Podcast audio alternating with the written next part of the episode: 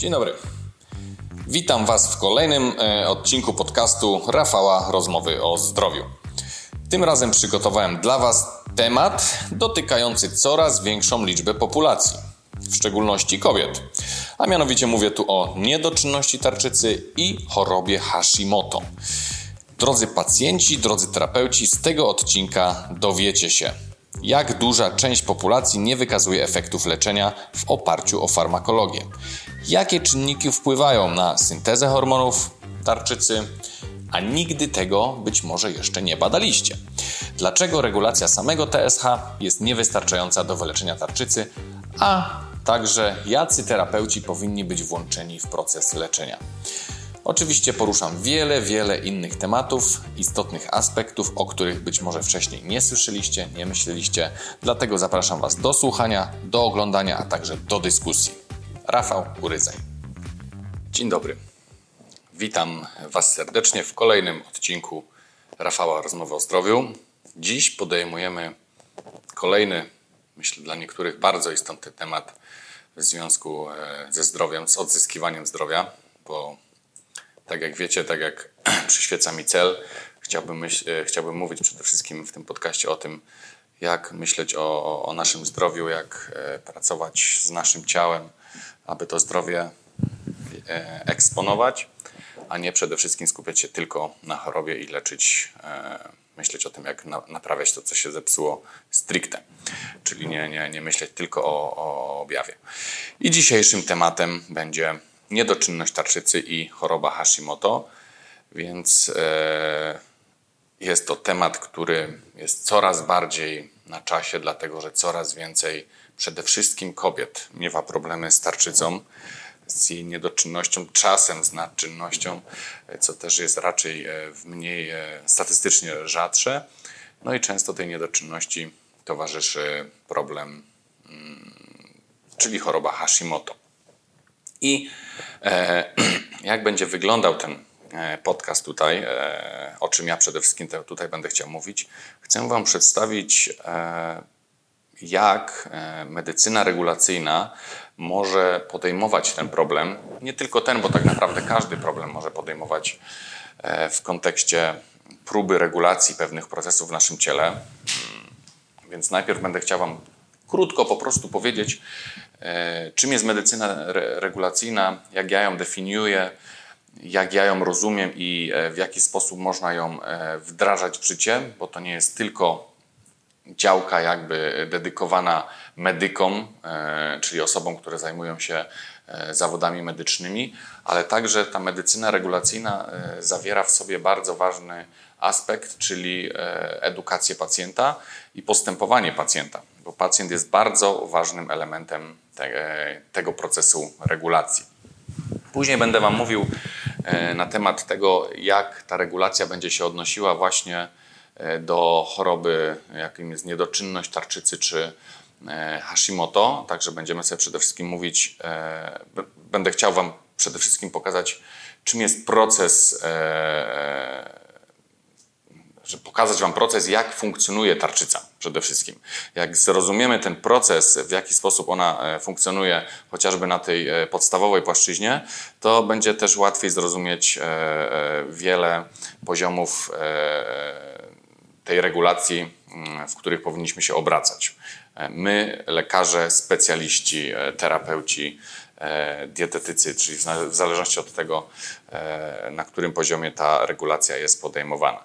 No i też będę Wam oczywiście mówił o tym, jakie są możliwości i ograniczenia medycyny regulacyjnej e, w kontekście tego leczenia, bo jest wiele badań, które już nam o wielu procesach mówią i wiele procesów nam wyjaśniają, ale jest jeszcze wiele mechanizmów, których nie znamy. Także proces regulacji, a nawet leczenia jest też ograniczony właśnie, bo wiele rzeczy jeszcze po prostu nie wiemy. Dla kogo będzie ta tematyka, mm, myśląc o, o tej regulacji, o medycynie regulacyjnej? No będziemy, ja przede wszystkim dedykuję ją e, przede wszystkim dla pacjentów, dlatego aby uświadomić Wam, mm, jak e, szczególnie tym osobom, które już e, są w procesie leczenia mm, tarczycy, jak wiele jeszcze jest do zrobienia, bo myśląc o, o swoich pacjentkach, z którymi ja mam do czynienia, aczkolwiek ja jestem fizjoterapeutą i osteopatą, także jakby pracuję tutaj tylko na tym poziomie, ale prowadząc wywiad i rozmawiając z moimi pacjentkami, wiem o tym, przynajmniej myślę tu o populacji moich pacjentek, że większość z tych rzeczy, o których Wam powiem, jest zaniedbana albo nawet nie ma świadomości o tym, że na wielu poziomach powinniśmy wykonać ogromną pracę jeszcze. Oczywiście podcast ten i ten, ta, ta tematyka jest e, dedykowana też dla terapeutów, e, aby wiedzieli w jaki sposób mogą pracować ze swoimi pacjentami i też jakie są ich ograniczenia, ale też jak edukować tych pacjentów, bo tu będzie dużo informacji, które powinny pójść w świat dalej do, do kolejnych pacjentów. Dla lekarzy, mm, dlatego że e, mam tak naprawdę wiele pytań jeszcze tutaj, na które nie znam odpowiedzi, bo ja nie jestem endokrynologiem. Posiłkuję się tutaj wiedzą endokrynologiczną, wiedzą z zakresu fizjologii, e, wiedzą z, e, z zakresu badań naukowych, które się pojawiają.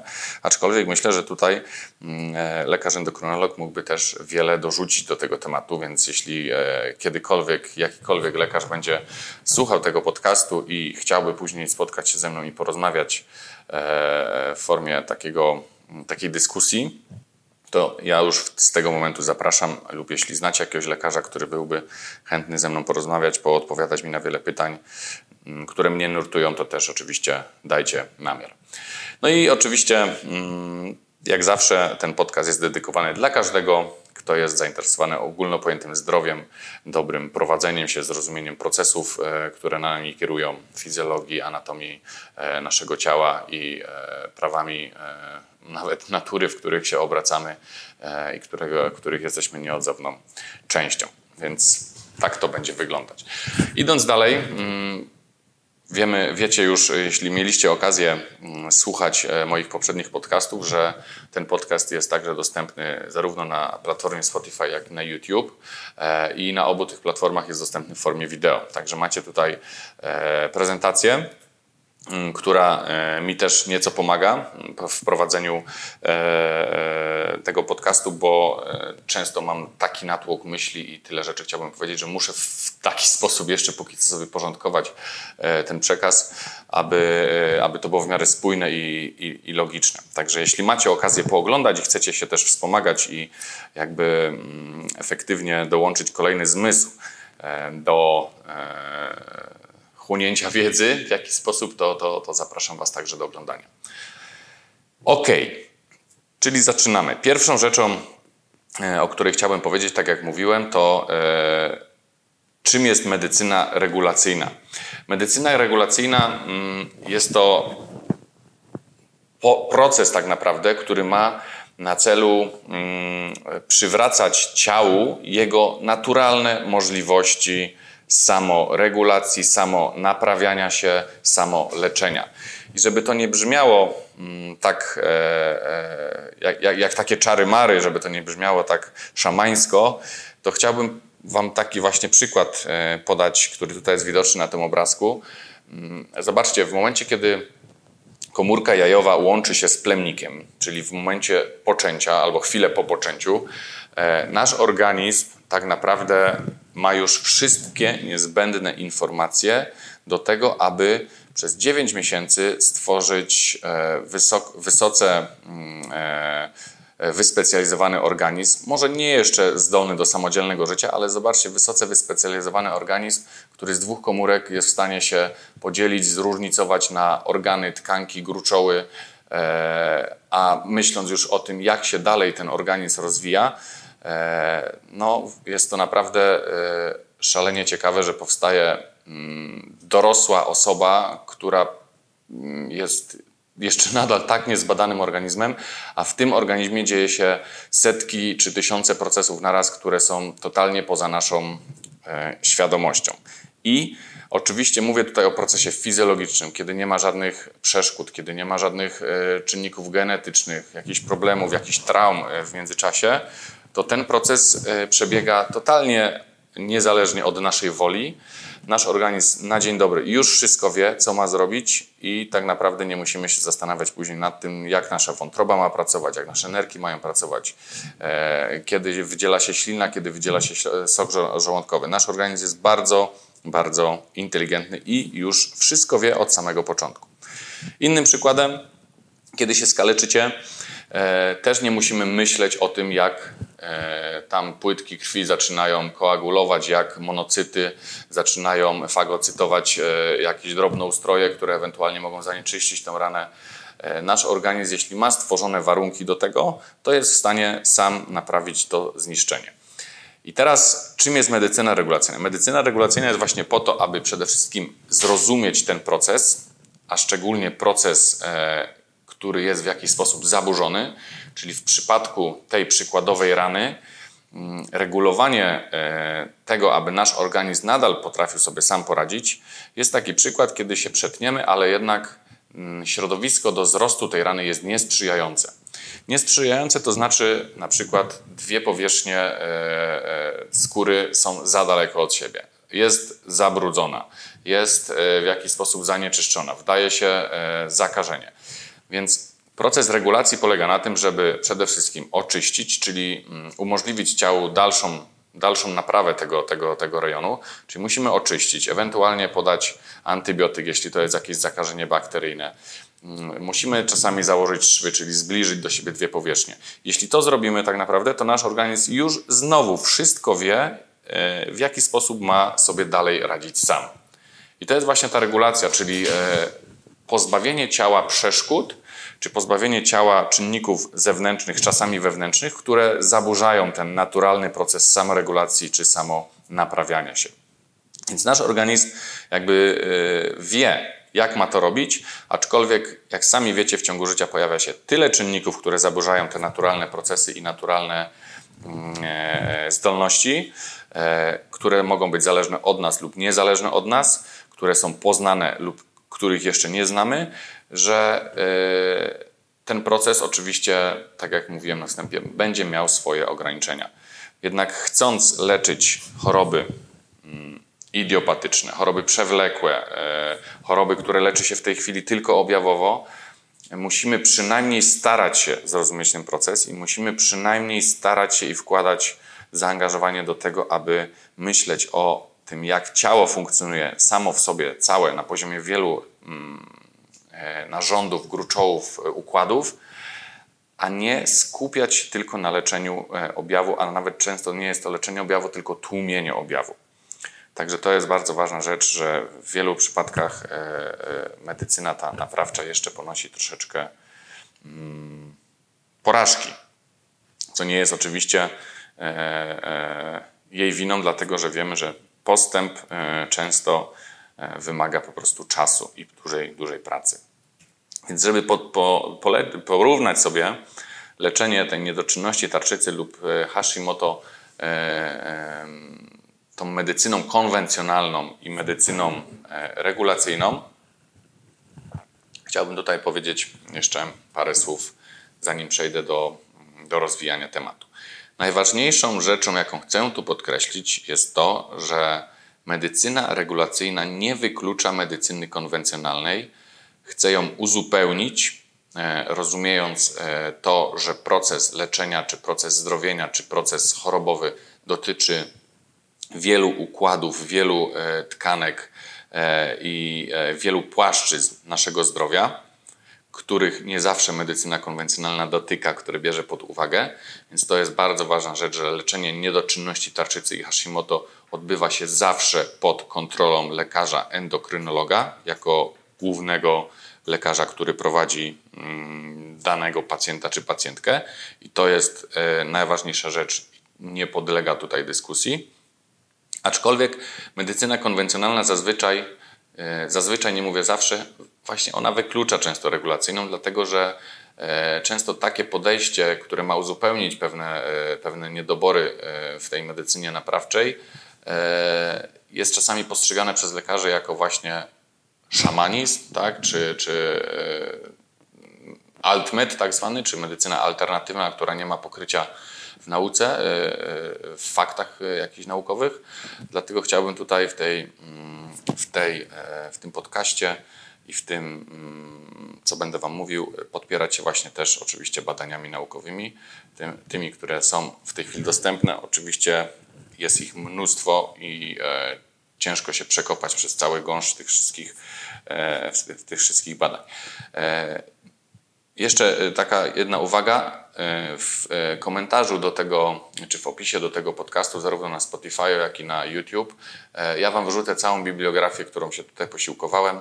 Z góry Was przepraszam, jeśli ona będzie w jakiś sposób nie po kolei, nie będzie alfabetycznie, dlatego że zajęło mi bardzo dużo czasu już przekopanie się przez te wszystkie badania i po prostu w kolejności, w jakiej, w jakiej je przeglądałem, w takiej je wrzuciłem.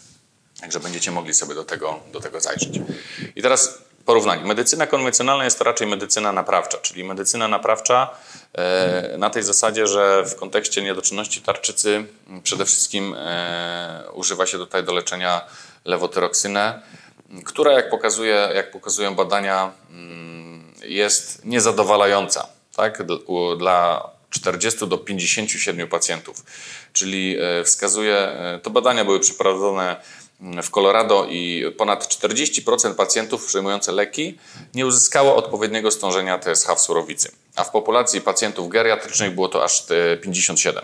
Tak? Dlatego taka rozpiętość. E, I, zobaczcie, czyli tak naprawdę e, ocieramy się plus minus o połowę populacji pacjentów, która jest e, leczona tą zastępczą lewotyroksyną i połowa z tych pacjentów osiąga niezadowalające wyniki. Tak mówią badania. Więc musimy wziąć to pod uwagę, dlatego że e, skoro połowa ma niezadowalające wyniki, niezadowalające wyniki no to e, chyba coś tutaj jest nie tak. E, w centrum zainteresowania medycyny konwencjonalnej jest oczywiście choroba. Tak? W przypadku niedoczynności tarczycy u większości endokrynologów centrum zainteresowania jest wyrównanie poziomu TSH, który ma wpłynąć na FT3, FT4, E, rzadko kto już podejmuje temat leczenia i skupienia się na tym, aby wyregulować poziom e, antygenów anty-TPO, anty-TG. I tak naprawdę, e, nie generalizując, ale opieram się na populacji moich pacjentów, większość endokrynologów skupia się głównie na tym. Czyli skupia się tylko na objawie i na regulacji jednego parametru, nie biorąc pod uwagę tego, jaki jest proces, jaki jest metabolizm e, e, tych hormonów, jaka jest synteza tych hormonów, a to będziemy sobie zaraz o tym mówili. W centrum zainteresowania e, medycyny regulacyjnej jest oczywiście zdrowie pacjenta i sam pacjent. Czyli myślimy o tym, mm, na jakich płaszczyznach jego zdrowie potrzebuje zaopatrzenia i potrzebuje pomocy. Więc medycyna regulacyjna nie będzie skupiać się tylko na tarczycy, ale będzie się skupiać na wszystkim e, w obrębie ciała naszego ludzkiego, czy w obrębie nawet nawyków codziennych, będzie się skupiać na wszystkim, co może wpływać na tarczycę, na zdrowie fizyczne, psychiczne, na metabolizm jej hormonów, na syntezę jej hormonów. I będzie przede wszystkim chciała mm, działać e, w ten sposób, aby usunąć wszelkie przeszkody, aby edukować, aby stworzyć ciału takie możliwości i taki potencjał, aby mógł lub spróbował chociażby regulować się e, sam, czyli e, to robić to, do czego jest najlepiej stworzony. Będziemy też myśleli nad regulowaniem środowiska zewnętrznego przede wszystkim. Tutaj właśnie myślę o tej edukacji, aby właśnie stwarzać też jak największą przestrzeń e, ciału czy danemu pacjentowi do tego, aby ten proces zdrowienia czy proces regulacji wielu funkcji i narządów przebiegał jak najlepiej. W medycynie konwencjonalnej, tak jak mówiłem, w centrum zainteresowania jest choroba, dlatego na przykład w przypadku chorób przewlekłych i idiopatycznych jest to tylko leczenie objawowe, które tłumi objaw, które e, e, jakby próbuje tuszować ten objaw. Oczywiście e, wiemy, że jeśli dana choroba może stwarzać zagrożenie życia, a nie mamy innych możliwości, to oczywiście takie leczenie farmakologiczne, które tłumi e, ten objaw, które na przykład nie wiem, obniża ciśnienie, obniża cukier, jest niezbędne. Dlatego mówię, że medycyna regulacyjna ma, za, ma uzupełniać to leczenie, leczenie naprawcze, gdzie w centrum zawsze jest lekarz i to lekarz powinien być osobą wiodącą. Natomiast wiemy o tym, że leczenie objawu nie przynosi satysfakcjonujących efektów. W Hashimoto Mm, jeśli weźmiemy sobie pod uwagę internet szczeklika, e, z której też bardzo wielu lekarzy korzysta, chyba u każdego lekarza na półce taka książka stoi, e, widnieje informacja, że Hashimoto nie ma leczenia przyczynowego. Tak, czyli tutaj też e, zapalenie tarczycy, tak, choroba Hashimoto jest leczona tylko, tylko objawowo. Idziemy dalej. Jak wygląda epidemiologia?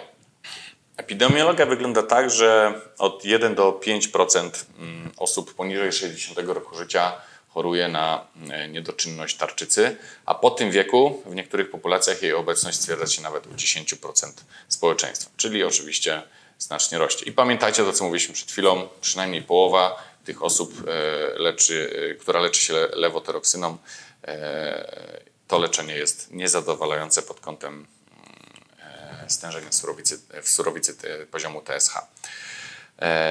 Niedoczynność natomiast według innych badań, niedoczynność, która występuje wspólnie z chorobą Hashimoto dotyka nawet 7% populacji.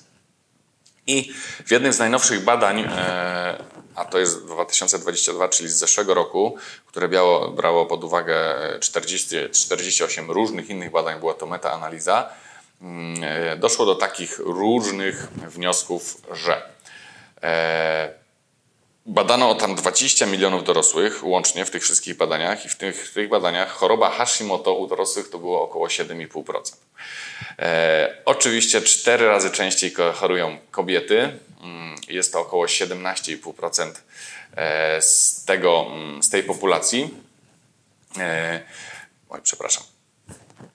W USA natomiast 10% populacji miało przeciwciała przeciwtarczycowe e, z częstością 14% e, u rasy białej, 5% wśród rasy czarnej. Także widzimy, że częściej dotyka to mm, właśnie tą na, na naszą rasę, mówię o, tej, e, o, mówię o sobie.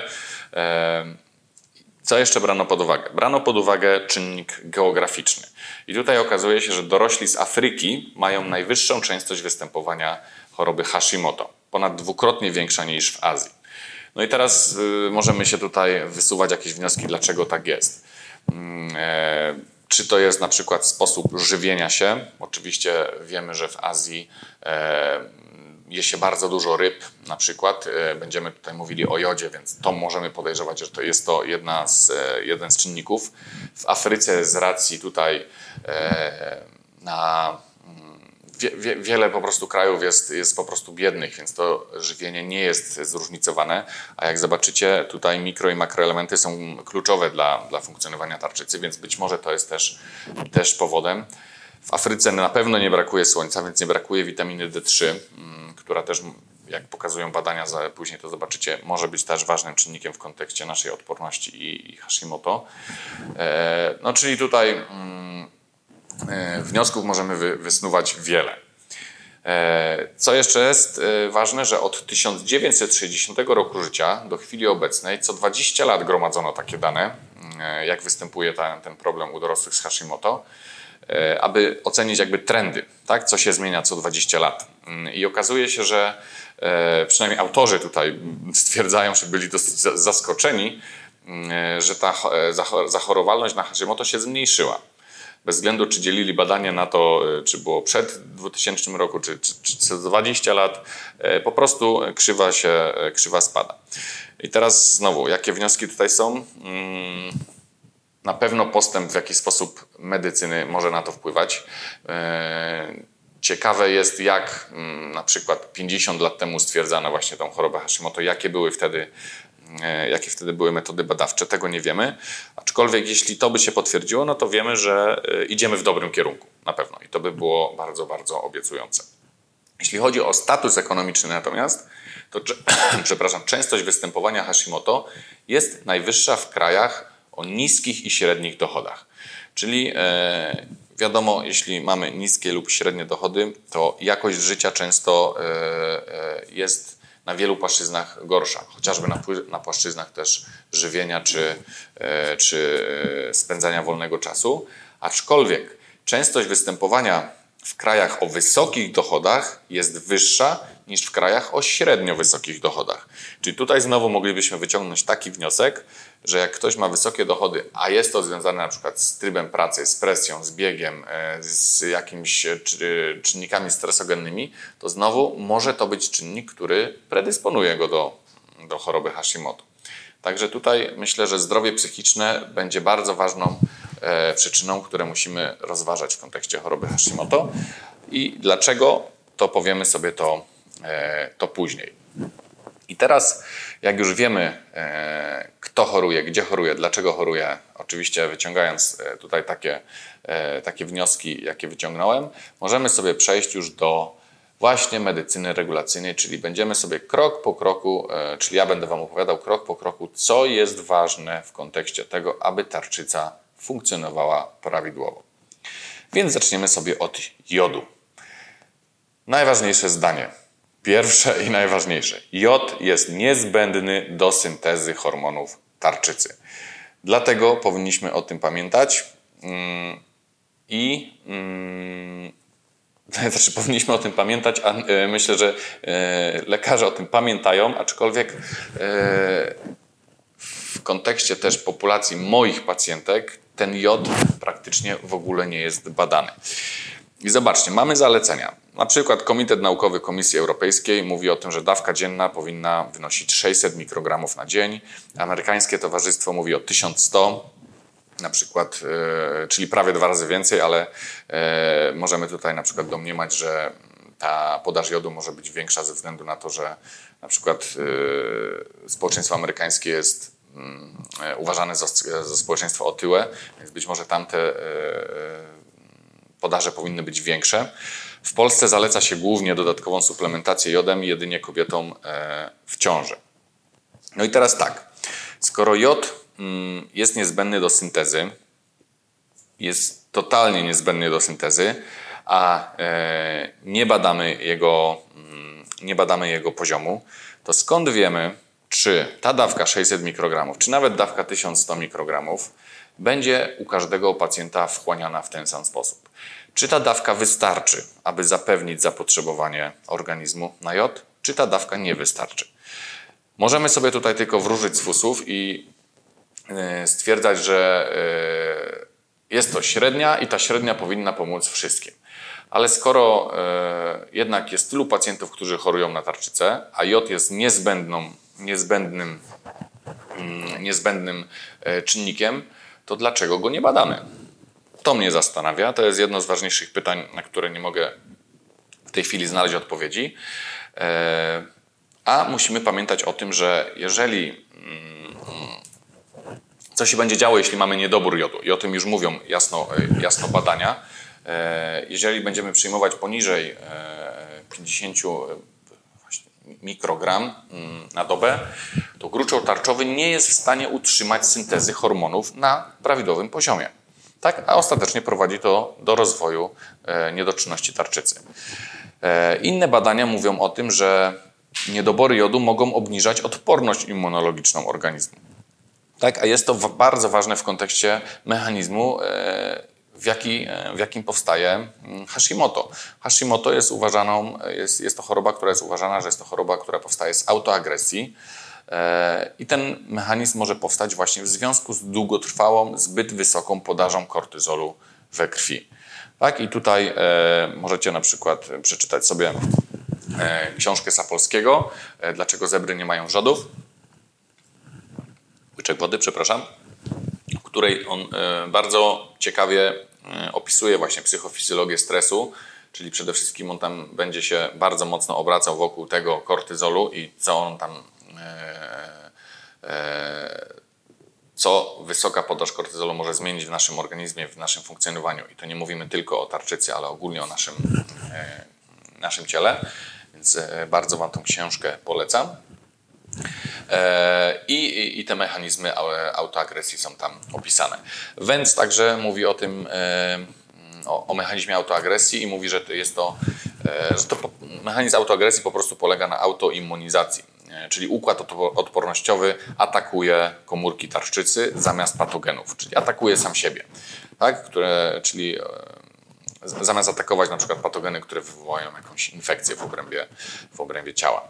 E, Fasano na, natomiast mówi, że są trzy czynniki, które predysponują nas do, do autoagresji i, i są to oczywiście predyspozycje genetyczne, e, są to czynniki które wyzwalają chorobę poprzez uruchomienie ekspresji genów i zespół nieszczelnego jelita. Także też będziemy sobie mówili e, o tym, co może wpływać na ten zespół nieszczelnego jelita, ale musimy też brać to, brać to pod uwagę.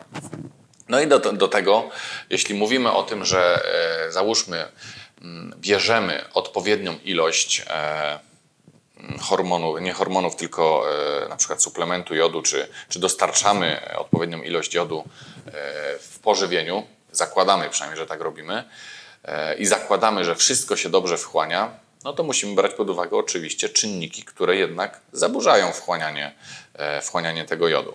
A są to przede wszystkim e, pierwiastki z grupy halogenów, czyli jest to fluor, chlor, które jakby mają większe powinowactwo i często jakby wypierają, wypierają jod, a wiemy, że fluor i chlor znajduje się e, w wielu, wielu składnikach, czy w wielu e, e, jakby poziomach tego, z czym mamy styczność. I fluor jest to na, fluor jest na przykład w, glebie, w powietrzu, w hutach aluminium, miedzi, jest w nawozach, kumuluje, kumuluje się przez to w żywności. Jest także w wodzie ze środowiska. Chlor natomiast, jak wiemy, oczywiście jest, jest, jest w wodzie, bo woda wszędzie jest w jakiś sposób chlorowana wiem, jak ktoś chodzi regularnie na basen, to też jest cały czas narażony na, na podaż chloru. Więc yy, myśląc o tym, że te pierwiastki konkurują ze sobą receptory jakby przyswajania, yy, no wiemy o tym, że jod jest troszeczkę na straconej pozycji, bo te dwa pierwiastki są dużo, dużo od niego silniejsze. Czyli mamy kolejne dwa czynniki, które wpływają na wchłanianie jodu i kolejne dwa czynniki, które nam mówią o tym, że jeśli nie będziemy badać e, poziomu jodu, to tak naprawdę nie wiemy, jak on się wchłania, ile jest e, tego jodu w naszym organizmie i czy jest odpowiednia ilość jodu, e, aby tarczyca mogła przeprowadzić prawidłowo proces syntezy swoich hormonów. Oczywiście jod możemy badać. Możemy badać poprzez badanie moczu, możemy badać z surowicy krwi, E, więc e, to nie jest tak, że nie mamy jakby narzędzi do tego, aby zbadać jego poziom. E, więc tylko pytanie, dlaczego tego nie robimy? To jest bardzo ważne pytanie, więc jeśli macie taką możliwość, jeśli leczycie się na tarczycę, pytajcie o to. Macie już dostatecznie dużo argumentów o to, aby swoje pytania podeprzeć, mm, jakby, czy dyskusję z lekarzem rozpocząć w sposób konstruktywny.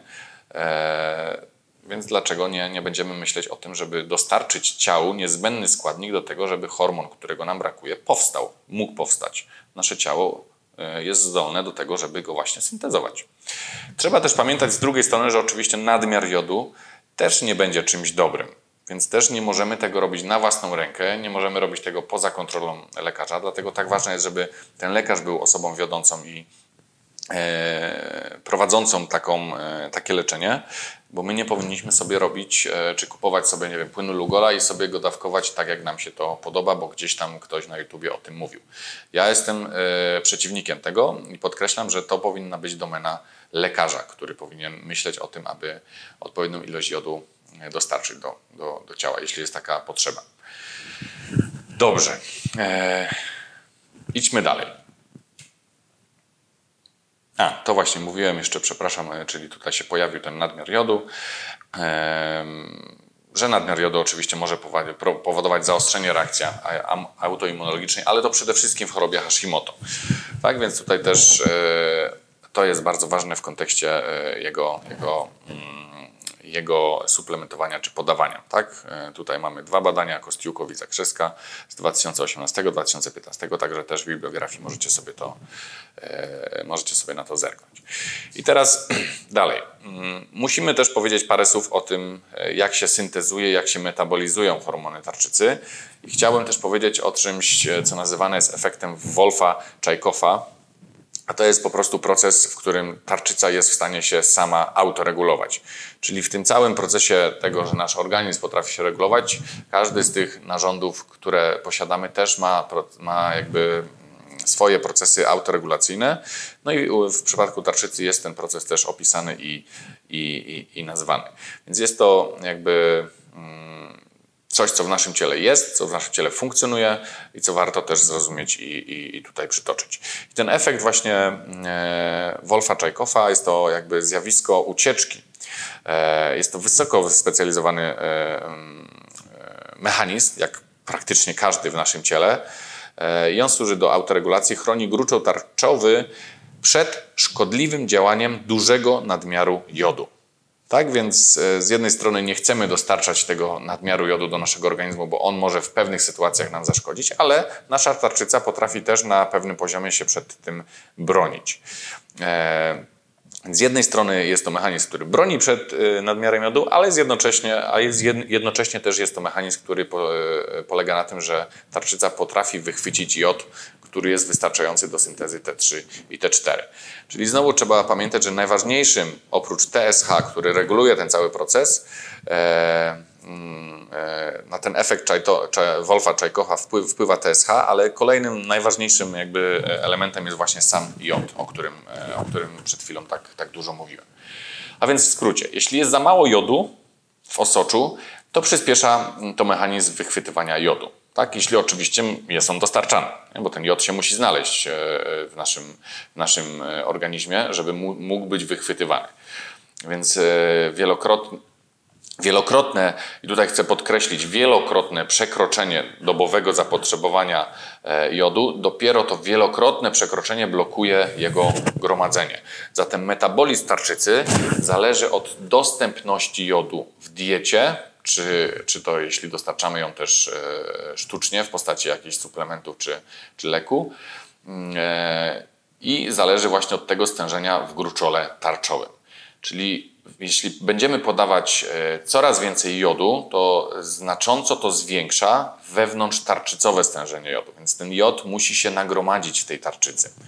Tak? I jeśli go jest za dużo, to hamuje czynność hormonalną tarczycy, hamuje dalszy wychwyt jodu, czyli jak już go ma za dużo, to już nie chce go dalej wychwytywać e, i hamuje tą organifikację jodu i dalsze wydzielanie hormonów.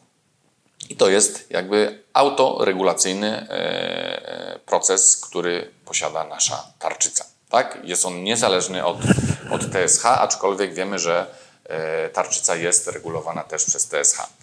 Jak jest za dużo jodu, no to oczywiście będzie to hamowało czynność hormonalną, tak? Więc jeszcze chcę, chcę, chcę podkreślić, ale jest to e, stan przejściowy oczywiście. On trwa około 25 do 50 godzin, tak, tak, tak to o tym mówi literatura. I utrzymujące się wysokie stężenie jodu wywołuje zjawisko ucieczki, tak? Czyli adaptuje się i ucieka jakby od tego wysokiego poziomu tarczycy. E, i wewnątrz tarczycowe stężenie jodu spada i powraca niemal prawidłowa synteza i wydzielanie hormonów po tym okresie. Tak więc to nie jest tak, że jak będziemy dostarczać nadmierną ilość jodu, to nasza tarczyca się całkiem zablokuje, e, wyłączy, tylko jest to oczywiście, tak jak Wam mówiłem, proces przejściowy i on mija, tak jak to literatura mówi, około 25 do 50 godzin po e, tej wzmożonej, e, wzmożonym dostarczaniu jodu do organizmu. Co dalej? TPO. Pewnie słyszeliście już o, o badaniu TPO, a przede wszystkim anty-TPO, czyli tych przeciwciał. Samo TPO jest to peroksydaza, która jest niezbędna w procesie syntezów hormonów tarczycy. Głównie w procesie utleniania jodków tarczycy do bardziej złożonych form, które później właśnie stworzą hormon docelowy, tak? czyli ten T3, a później po dejodynacji T4, a później po dejodynacji T3. Czyli jest to kolejny niezbędny czynnik do tego, aby e, ten hormon został syntetyzowany. Aczkolwiek, aby w ogóle ta peroksydaza też była aktywna, to jest potrzebny kolejny czynnik do tego, bo ona musi związać się ze związkami chemu. Czyli musimy mieć odpowiednią ilość żelaza we krwi, która też powinna być badana i suplementowana, jeśli jest to potrzebne. Także lekarz też powinien e, to określić i e, ordynować. Pacjenci z autoimmunologicznymi zapaleniami tarczycy często cierpią właśnie na niedobór żelaza. Także właśnie po to powinniśmy to badać, skoro już też statystyka czy jakaś epidemiologia mówi o tym nam, że ci pacjenci są narażeni na to, że będą mieli niedobór żelaza, to warto je zbadać i uzupełniać. Czyli musimy zobaczyć, jak to całe, cały ten mechanizm działuje, działa, działuje, jak ten cały mechanizm działa. Potrzebujemy żelaza, bo potrzebujemy związków chemu, bo on jest potrzebny peroksydazie, żeby była aktywna, a peroksydaza jest potrzebna do tego, żeby powstał hormon tarczycy. Czyli kolejne bardzo ważne czynniki, o których nie możemy zapominać. Nie ma chemu, nie ma peroksydazy, nie ma hormonów tarczycy. Możemy to tak spłycić, ale e, w pewien sposób e, tak to po prostu wygląda. Nie ma substratów, nie ma z czego budować. Tak? No to chyba wszyscy wiemy. Jak nie ma, nie ma z czego budować, to, to, to nie zbudujemy. Kolejną rzeczą jest tyreoglobulina. Ona jest największym białkiem tarczycy e, i tutaj jest też głównym składnikiem koloidu, jak i też prekursorem powstających w komórkach tarczycy hormonów. Także znowu ona też jest niezbędna do syntezy hormonów. E, no i musimy pamiętać, że właśnie w chorobach e, takich jak Hashimoto, czyli autoagresji, no powstaje mnóstwo przeciwciał przeciwko właśnie TPO i przeciwko TG. No i to jest jedna z ważniejszych kwestii, dlaczego Mm, też może zostać zaburzony, e, zaburzony proces syntezy hormonów. Jeśli przeciwciała niszczą e, składniki, które są niezbędne do mm, na, przeciwciała, czyli w sumie nasz organizm zaczyna reagować aktywnie czy agresywnie wobec własnych komórek, no to e, ten proces właśnie zostaje też zaburzony. I autoagresja przeciw TPO na przykład e, występuje u 90% pacjentów, które mają chorobę Gravesa Basedowa i niedoczynność, e, i niedoczynność właśnie razem z Hashimoto. O tej autoagresji mówiłem wcześniej, czyli musimy sobie pomyśleć o autoagresji w kontekście tego, na co mamy wpływ, czyli w kontekście wysokiej podaży kortyzolu w naszym ciele, bo to może być nie tylko związane z czynnikiem psychicznym, ale też z innymi czynnikami. Odsyłam Was właśnie do, do książki Sapolskiego, w której on też Was odeślę do licznych badań naukowych. A także e, musimy pamiętać na przykład e, też o badaniach, które mówiły nam o zespole nieszczelnego jelita. Więc autoagresja tutaj w kontekście choroby Hashimoto jest bardzo, bardzo ważna. Idziemy dalej. Czyli podsumowując, wiemy już, że niezbędny nam jest jod i powinniśmy badać jego poziom, żebyśmy wiedzieli, czy go mamy suplementować więcej, czy nie, czy mamy zmienić dietę chociażby, czy nie, czy mamy zmienić e, też E, wpłynąć na czynniki, które mogą zaburzyć wchłanianie. I wiemy też, jak ważne jest TPO i ważne jest TG. I wiemy o tym, że nasza tarczyca potrafi się sama regulować w kontekście nadmiernej ilości jodu w krwiobiegu. Pójdziemy sobie dalej i będziemy mówili sobie, w jaki sposób gluten może tutaj namieszać w kontekście chorób tarczycy. Według wielu badań E, I tutaj e, ja przytaczam Florczyka. W samej, e, w samej tej publikacji mówi, że autoimmunologiczne zapalenie tarczycy i celiakia są ściśle powiązane i występują u około 5% dorosłych oraz 8% dzieci. To też widzicie tutaj na, mm, na prezentacji. Ale co jest bardzo, bardzo ważne, tak się może stać, ale nie musi do tego, do tego dojść. Czyli to nie jest E, jakby stała i nie, e, stała, stały fakt, że osoby, które chorują na niedoczynność tarczycy i Hashimoto muszą e, za wszelką cenę unikać glutenu. Tak, więc też powinniśmy o tym powiedzieć, bo wiele diet właśnie w kontekście tarczycy i Hashimoto mówi o tym, że całkowicie z glutenu trzeba zrezygnować. Wcale tak nie jest. Wcale tak nie jest i, i e, E, i powinniśmy o tym pamiętać. Porozmawiajmy o tym z dietetykiem klinicznym. Myślę, że jeśli dietetyk kliniczny jest e, na bieżąco z badaniami, to też będzie dobrze o tym wiedział. E, u niektórych osób chorujących na chorobę Hashimoto mm, występuje także właśnie nieszczelność jelit. Tak? Wcześniej mówiliśmy o tym, o, o publikacji Fasano, więc weźmy to pod uwagę, że ten gluten może wpływać na rozszczelnienie jelit, ale nie musi. Tak więc bierzmy to pod uwagę. Jest to jeden z czynników, który warto wziąć pod uwagę. Mm. Dobrze, czyli e, podsumowując jakby ten wątek, weźmy pod uwagę to, że gluten może się przyczyniać, ale nie musi. Tę kwestię powinniśmy rozważać e, razem z mm, e, dietetykiem klinicznym. Nabiał.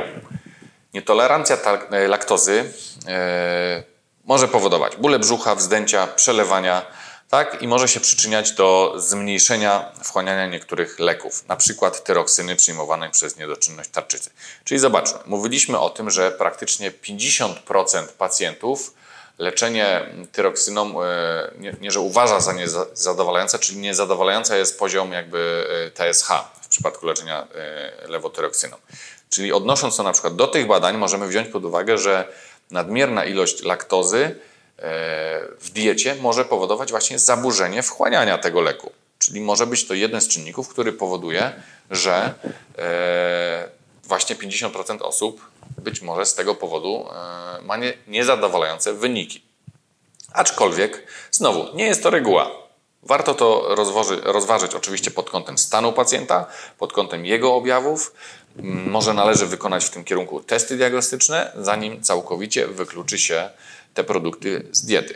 Wiemy, że dieta powinna być zróżnicowana, więc y, ja oczywiście nie jestem y, dietetykiem klinicznym, ale uważam, że jeśli jest to możliwe, to dieta powinna być zróżnicowana i w odpowiednich mm, e, e, jakby proporcjach e, powinniśmy jakby powinniśmy i jeść na przykład gluten i nabiał i, i tą laktozę. Oczywiście jeśli nie mamy do tego, nie mamy do tego E, e, przeciwwskazań konkretnych, tak? Ale to znowu e, ja jako fizjoterapeuta czy osteopata nie jestem osobą, która jest w stanie to ocenić, dlatego w tym całym procesie regulacji znowu jest to jakby zadanie dla innego, innego specjalisty.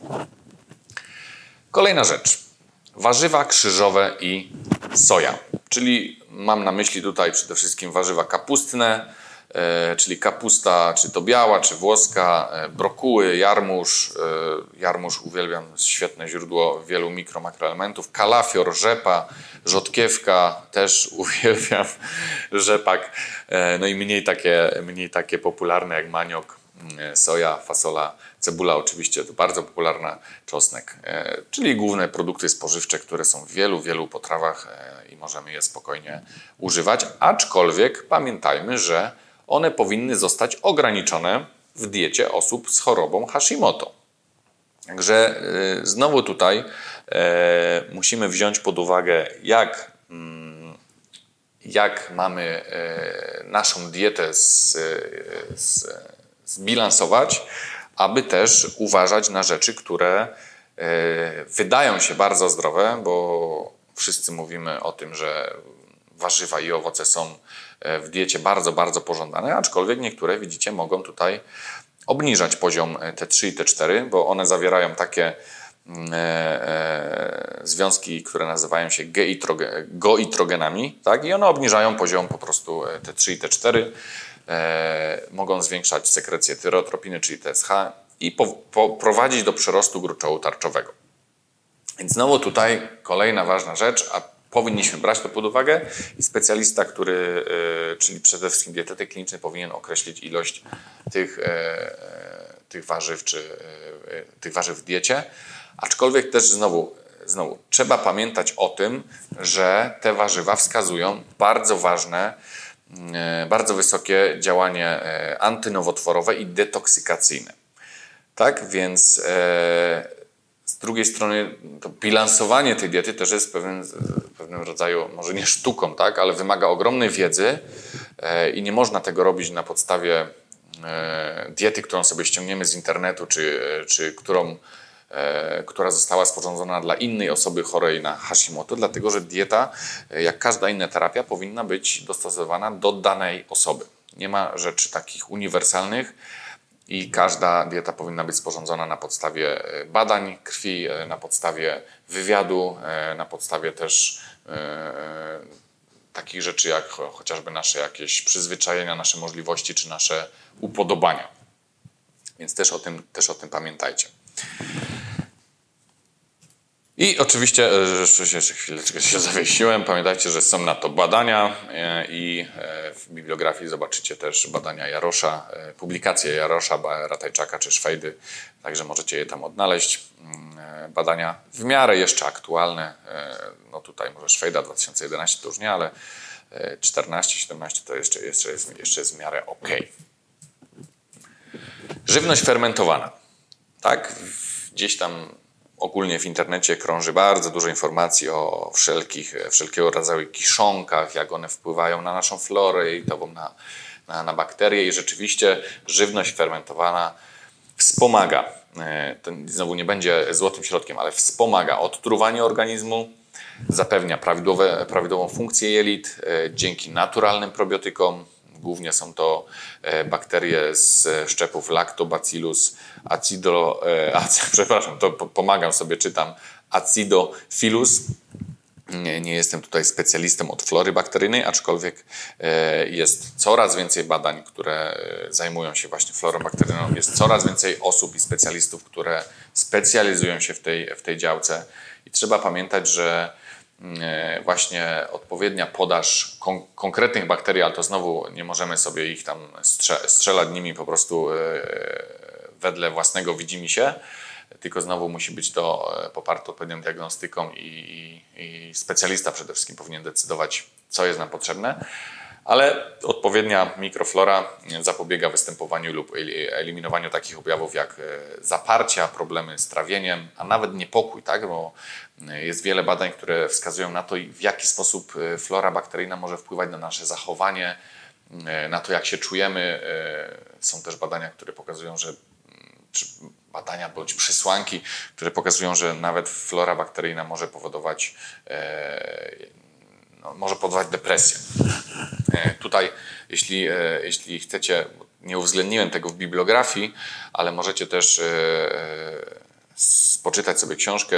Ona, nie pamiętam dokładnie autorów, na pewno tam była pani doktor i jeszcze drugi jakiś specjalista, też oczywiście nauk medycznych, którzy napisali książkę pod tytułem Historie wewnętrzne albo Historia wewnętrzna. I tam było też bardzo dużo odniesień do badań, które właśnie pokazywały, jak flora jelitowa wpływa na wiele aspektów naszego życia. Między innymi była tam mowa o tej, o tej, o tej depresji. Także też Wam polecam.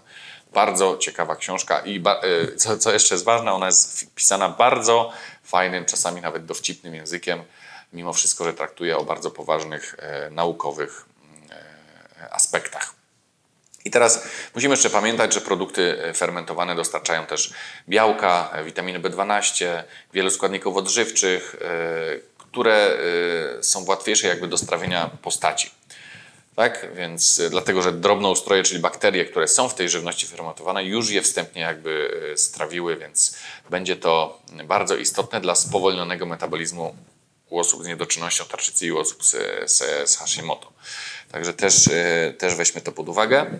I jak jeszcze tutaj mówi Boszen, jeśli dobrze, dobrze przeczytam, w 2020 roku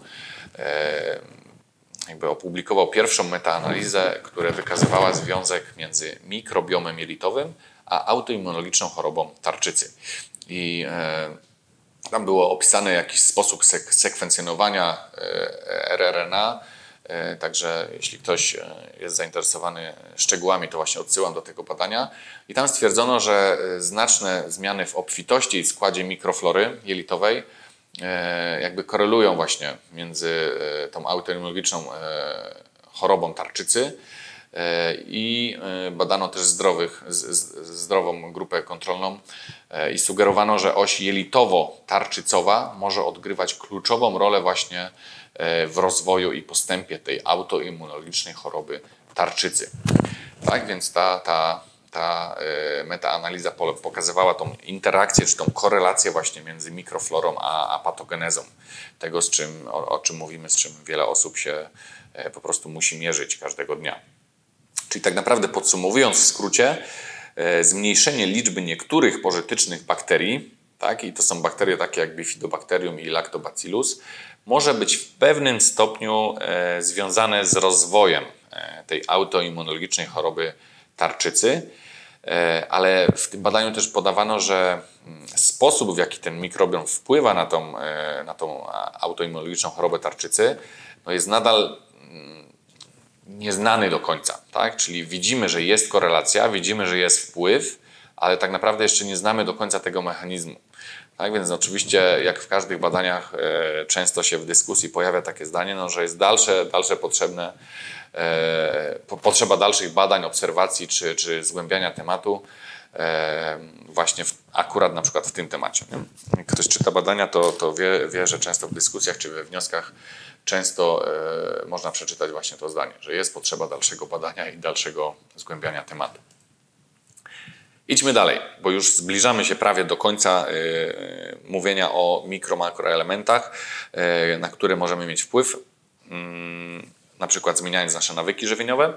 No i docieramy właśnie do selenu, który największą swoją koncentrację, największa koncentracja jakby tego mikroelementu jest właśnie, właśnie w tarczycy.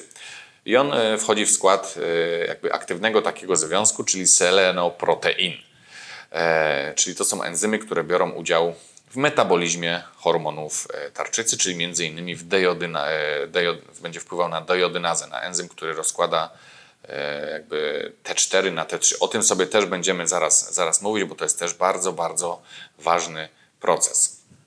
Więc ten, ten, ten enzym dejodynaza jest bardzo ważny właśnie do, do, do tego procesu. Kolejnym jakby enzymem, który jest bardzo ważny, a w którego skład wchodzi selen, jest tutaj widoczna peroksydaza glutationowa.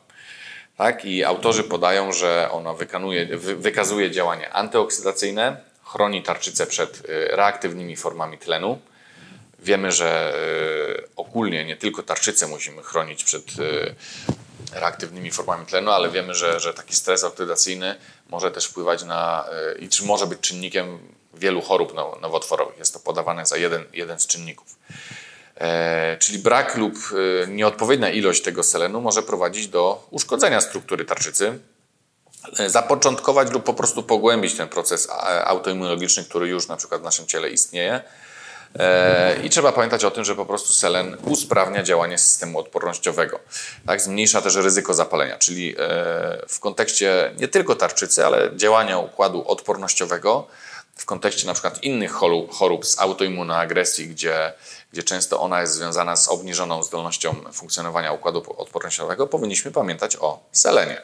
Tak? A tutaj myśląc znowu, wracając do, do, do tarczycy, to te oksydatywne uszkodzenie tarczycy, czyli związane właśnie z obecnością i z działaniem tych e, e, reaktywnych form tlenu na naszą tarczycę, E, no, no, będzie bardzo ważne. Musimy brać to pod uwagę. Tak? E, no i też e, nieodpowiednia ilość selenu, na co wskazują autorzy. Tutaj macie Pastusiaka i Zakrzewską wymienioną, macie te, te badania też tam uwzględnione. Mówią o tym, że selen, znaczy niedobór selenu może wpływać na zmniejszenie przyswaja, przyswajalności jodu. Czyli znowu wracamy do tego, że jod nam jest niezbędny do syntezy, a selen może wpływać na to, że ten jod będzie gorzej przyswajalny. Wiemy też, że, czyli już możemy sobie podsumować, że nieodpowiednia ilość selenu może zaburzyć przyswajalność, ale też nadmiar fluoru czy nadmiar chloru w środowisku, czy w diecie, czy w czynnikach, na które mamy, e, na które jesteśmy narażeni, może wpływać na ograniczenie jodu. I znowu, jak mantrę będę powtarzał, musimy badać jod, bo wtedy nie wiemy, czy on jest przyswajalny, czy jest wchłaniany, czy ta podaż, która jest zalecona przez, nie wiem, dietetyka, lekarza, czy ona jest odpowiednia, czy ja rzeczywiście wchłaniam w ogóle ten jod. Dobra. Witamina D3. Tak, witamina D3 też jest bardzo mocno związana z odpornością. Wiele badań o tym mówi. Tutaj Stefanic z 2020 roku mówi e, w niedawnej analizie, metaanaliza to była, nie analizie, tylko metaanaliza, którą przeprowadził.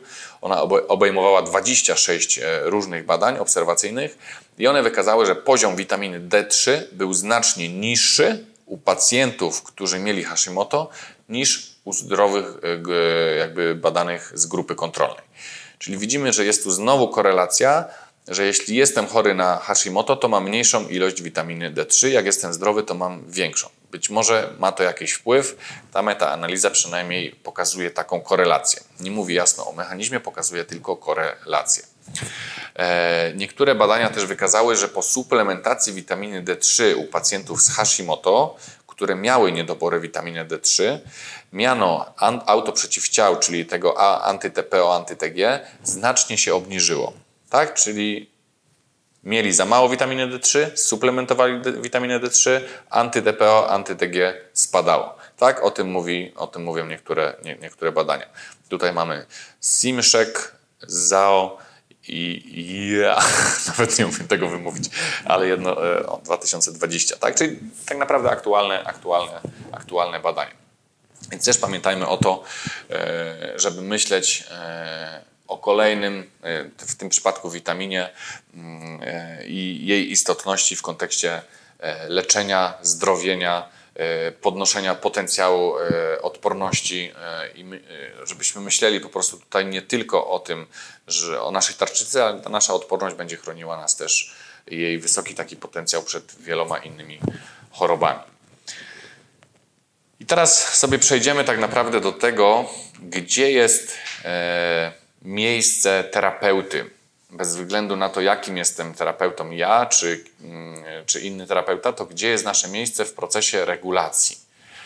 E, wracam do tego i znowu podkreślam, że najważniejszym e, specjalistą, który prowadzi leczenie jest endokrynolog, w tym przypadku, jeśli mówimy o niedoczynności tarczycy i, e, i Hashimoto, ale gdzie jest teraz miejsce pozostałych terapeutów, których uważam za też szalenie ważnych w kontekście regulowania i leczenia tarczycy, Myślę, że już Was częściowo przekonałem i badania Was przekonały do tego, że jest wiele aspektów niezbędnych e, w, jakby w procesie leczenia, które musimy wziąć pod uwagę.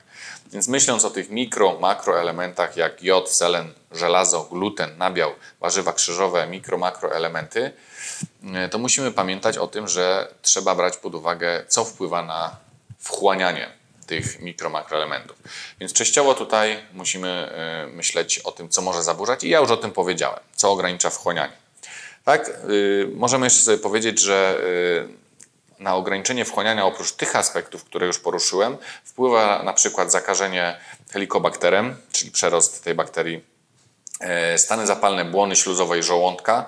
Musimy pomyśleć, co może powodować zapalenie błony śluzowej żołądka, bo na przykład może być to podaż jakiegoś pyłu, może być to opalenie, może być to środowisko w pracy, to też może powodować zapalenie błony śluzowej, co nam będzie ograniczało e, wchłanianie tych mikro, makro elementów.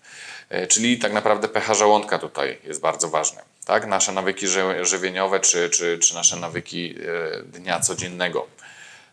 Pora przyjmowania leku, tak? To też dietetyk kliniczny czy lekarz powinien Wam przyjmować, kiedy jest najlepsza pora na przyjmowanie lewotyroksyny.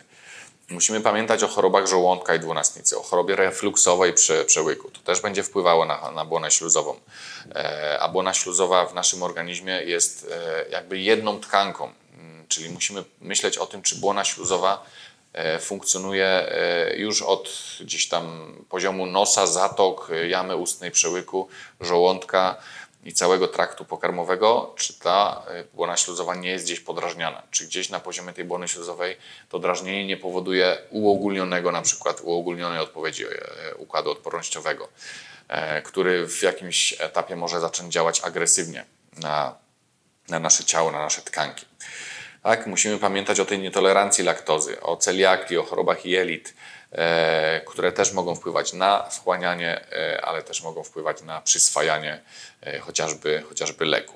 Tak więc tutaj w tym procesie regulacji, biorąc pod uwagę wiele, wiele tych rzeczy, musimy wyjść jakby poza, poza poziom tego, co jest nam w stanie zaoferować endokrynolog i spróbować też korzystać z, z pomocy innych lekarzy specjalistów lub dietetyków klinicznych w kontekście na przykład zmian nawyków żywieniowych. E, I jakie mamy narzędzia regulacji w tym przypadku? Tak, czyli mm, jeśli będziemy tutaj sobie mówili o e,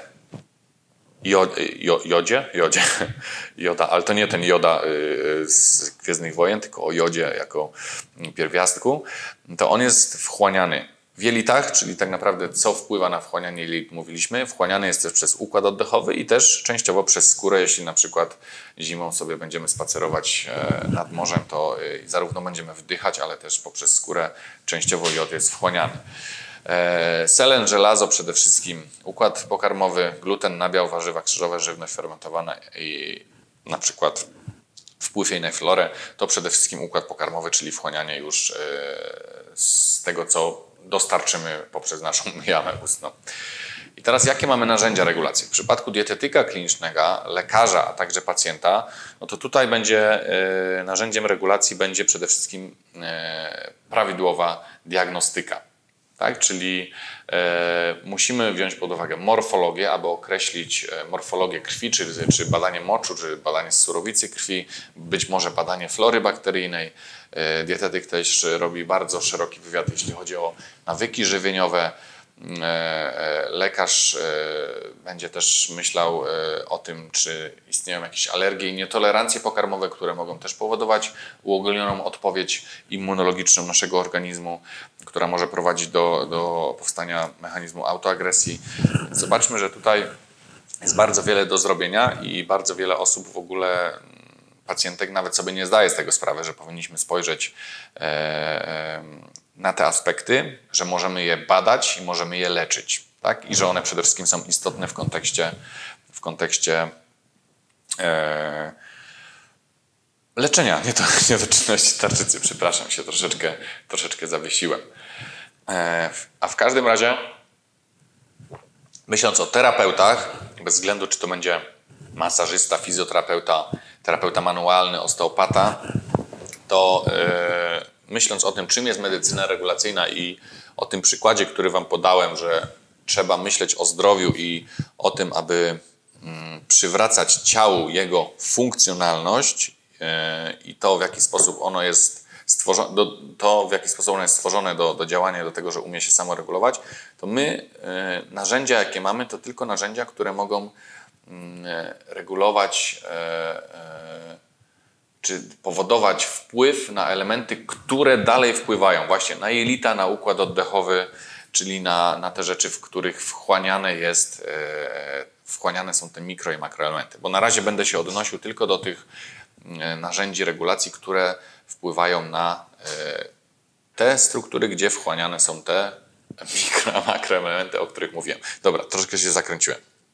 A więc jak mogę wpłynąć na jelita? Muszę się zastanowić, co wpływa na jelita, jakie struktury wpływają na jelita, jak mogę poprawić środowisko, w, których, w którym te jelita funkcjonują.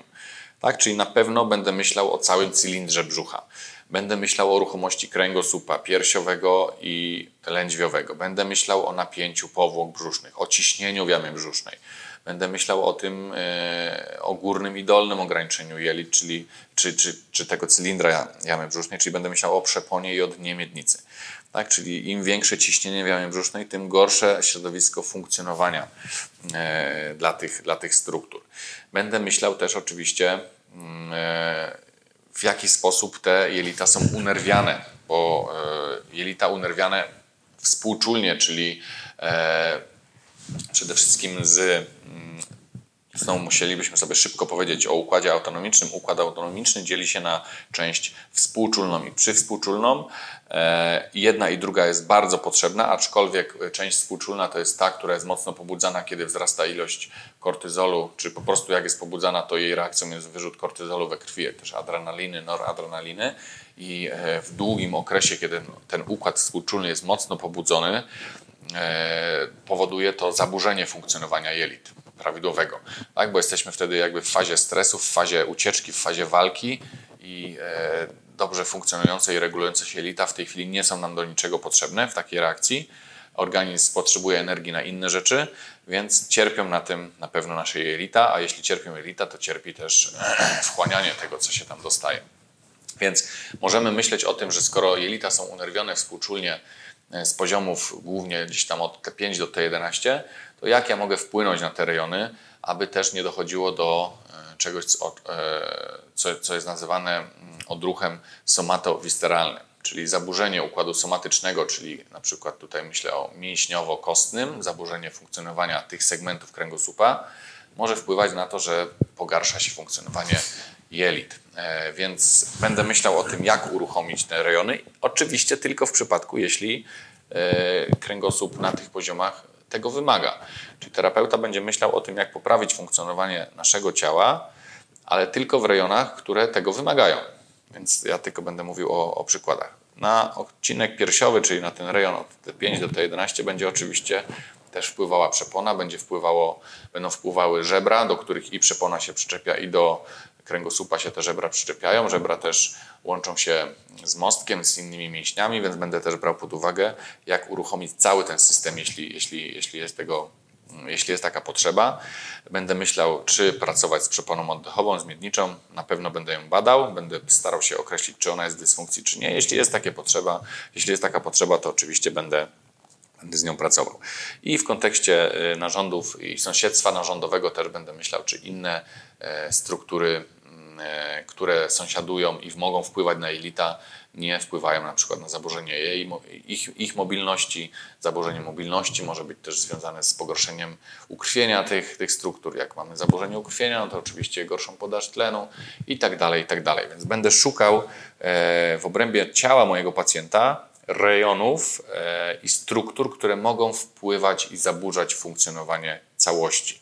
Tak? Całości myślę tutaj przede wszystkim najpierw o jelitach. Tak samo by było w, przykładzie, w przypadku układu oddechowego, czyli ben, myślałbym tak naprawdę, jak mogę wpłynąć e, e, na funkcję układu oddechowego w kontekście ruchomości klatki piersiowej, mostka, kręgosłupa piersiowego, toru oddechowego mojego pacjenta, ale myśląc o układzie oddechowym, o wchłanianiu jodu w układzie oddechowym, też trzeba myśleć o tym, e, na przykład, czy pacjent nie ma chorób przewlekłych, czy nie ma e, problemów e, na poziomie mm, jakichś reakcji alergicznych, jakichś e, e, stanów zapalnych tej, e, tej błony śluzowej. Więc tutaj oczywiście tym narzędziem regulacji i tym specjalistą, który się tym zajmuje, jest lekarz, a nie terapeuta. Ja znowu mogę myśleć o tym tylko, żeby cały ten e, rejon uruchomić, aby pacjent mm, mógł oddychać swobodnie i e, bez jakby dodatkowego wydatku energetycznego.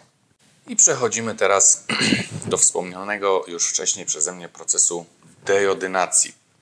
Proces dejodynacji jest to proces, w którym e, musi dojść do przekształcenia hormonu FT4, czy inaczej T4, na hormon T3. E, I ponad, e, znaczy, bo jeszcze, jeszcze, jeszcze słowem wyjaśnienia.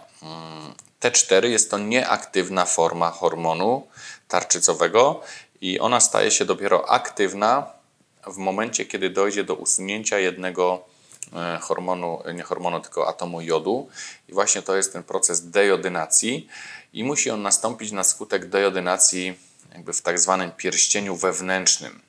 E, jeśli zostanie usunięty atom jodu z pierścienia zewnętrznego, to wtedy powstaje odwrotnie, przepraszam. Jeśli usunie, zostanie usunięty z pierścienia zewnętrznego, to powstaje aktywna forma hormonu T3. Jeśli natomiast dejodynacja nastąpi w pierścieniu wewnętrznym, to powstaje nieaktywna forma hormonu, czyli tak zwany RT3.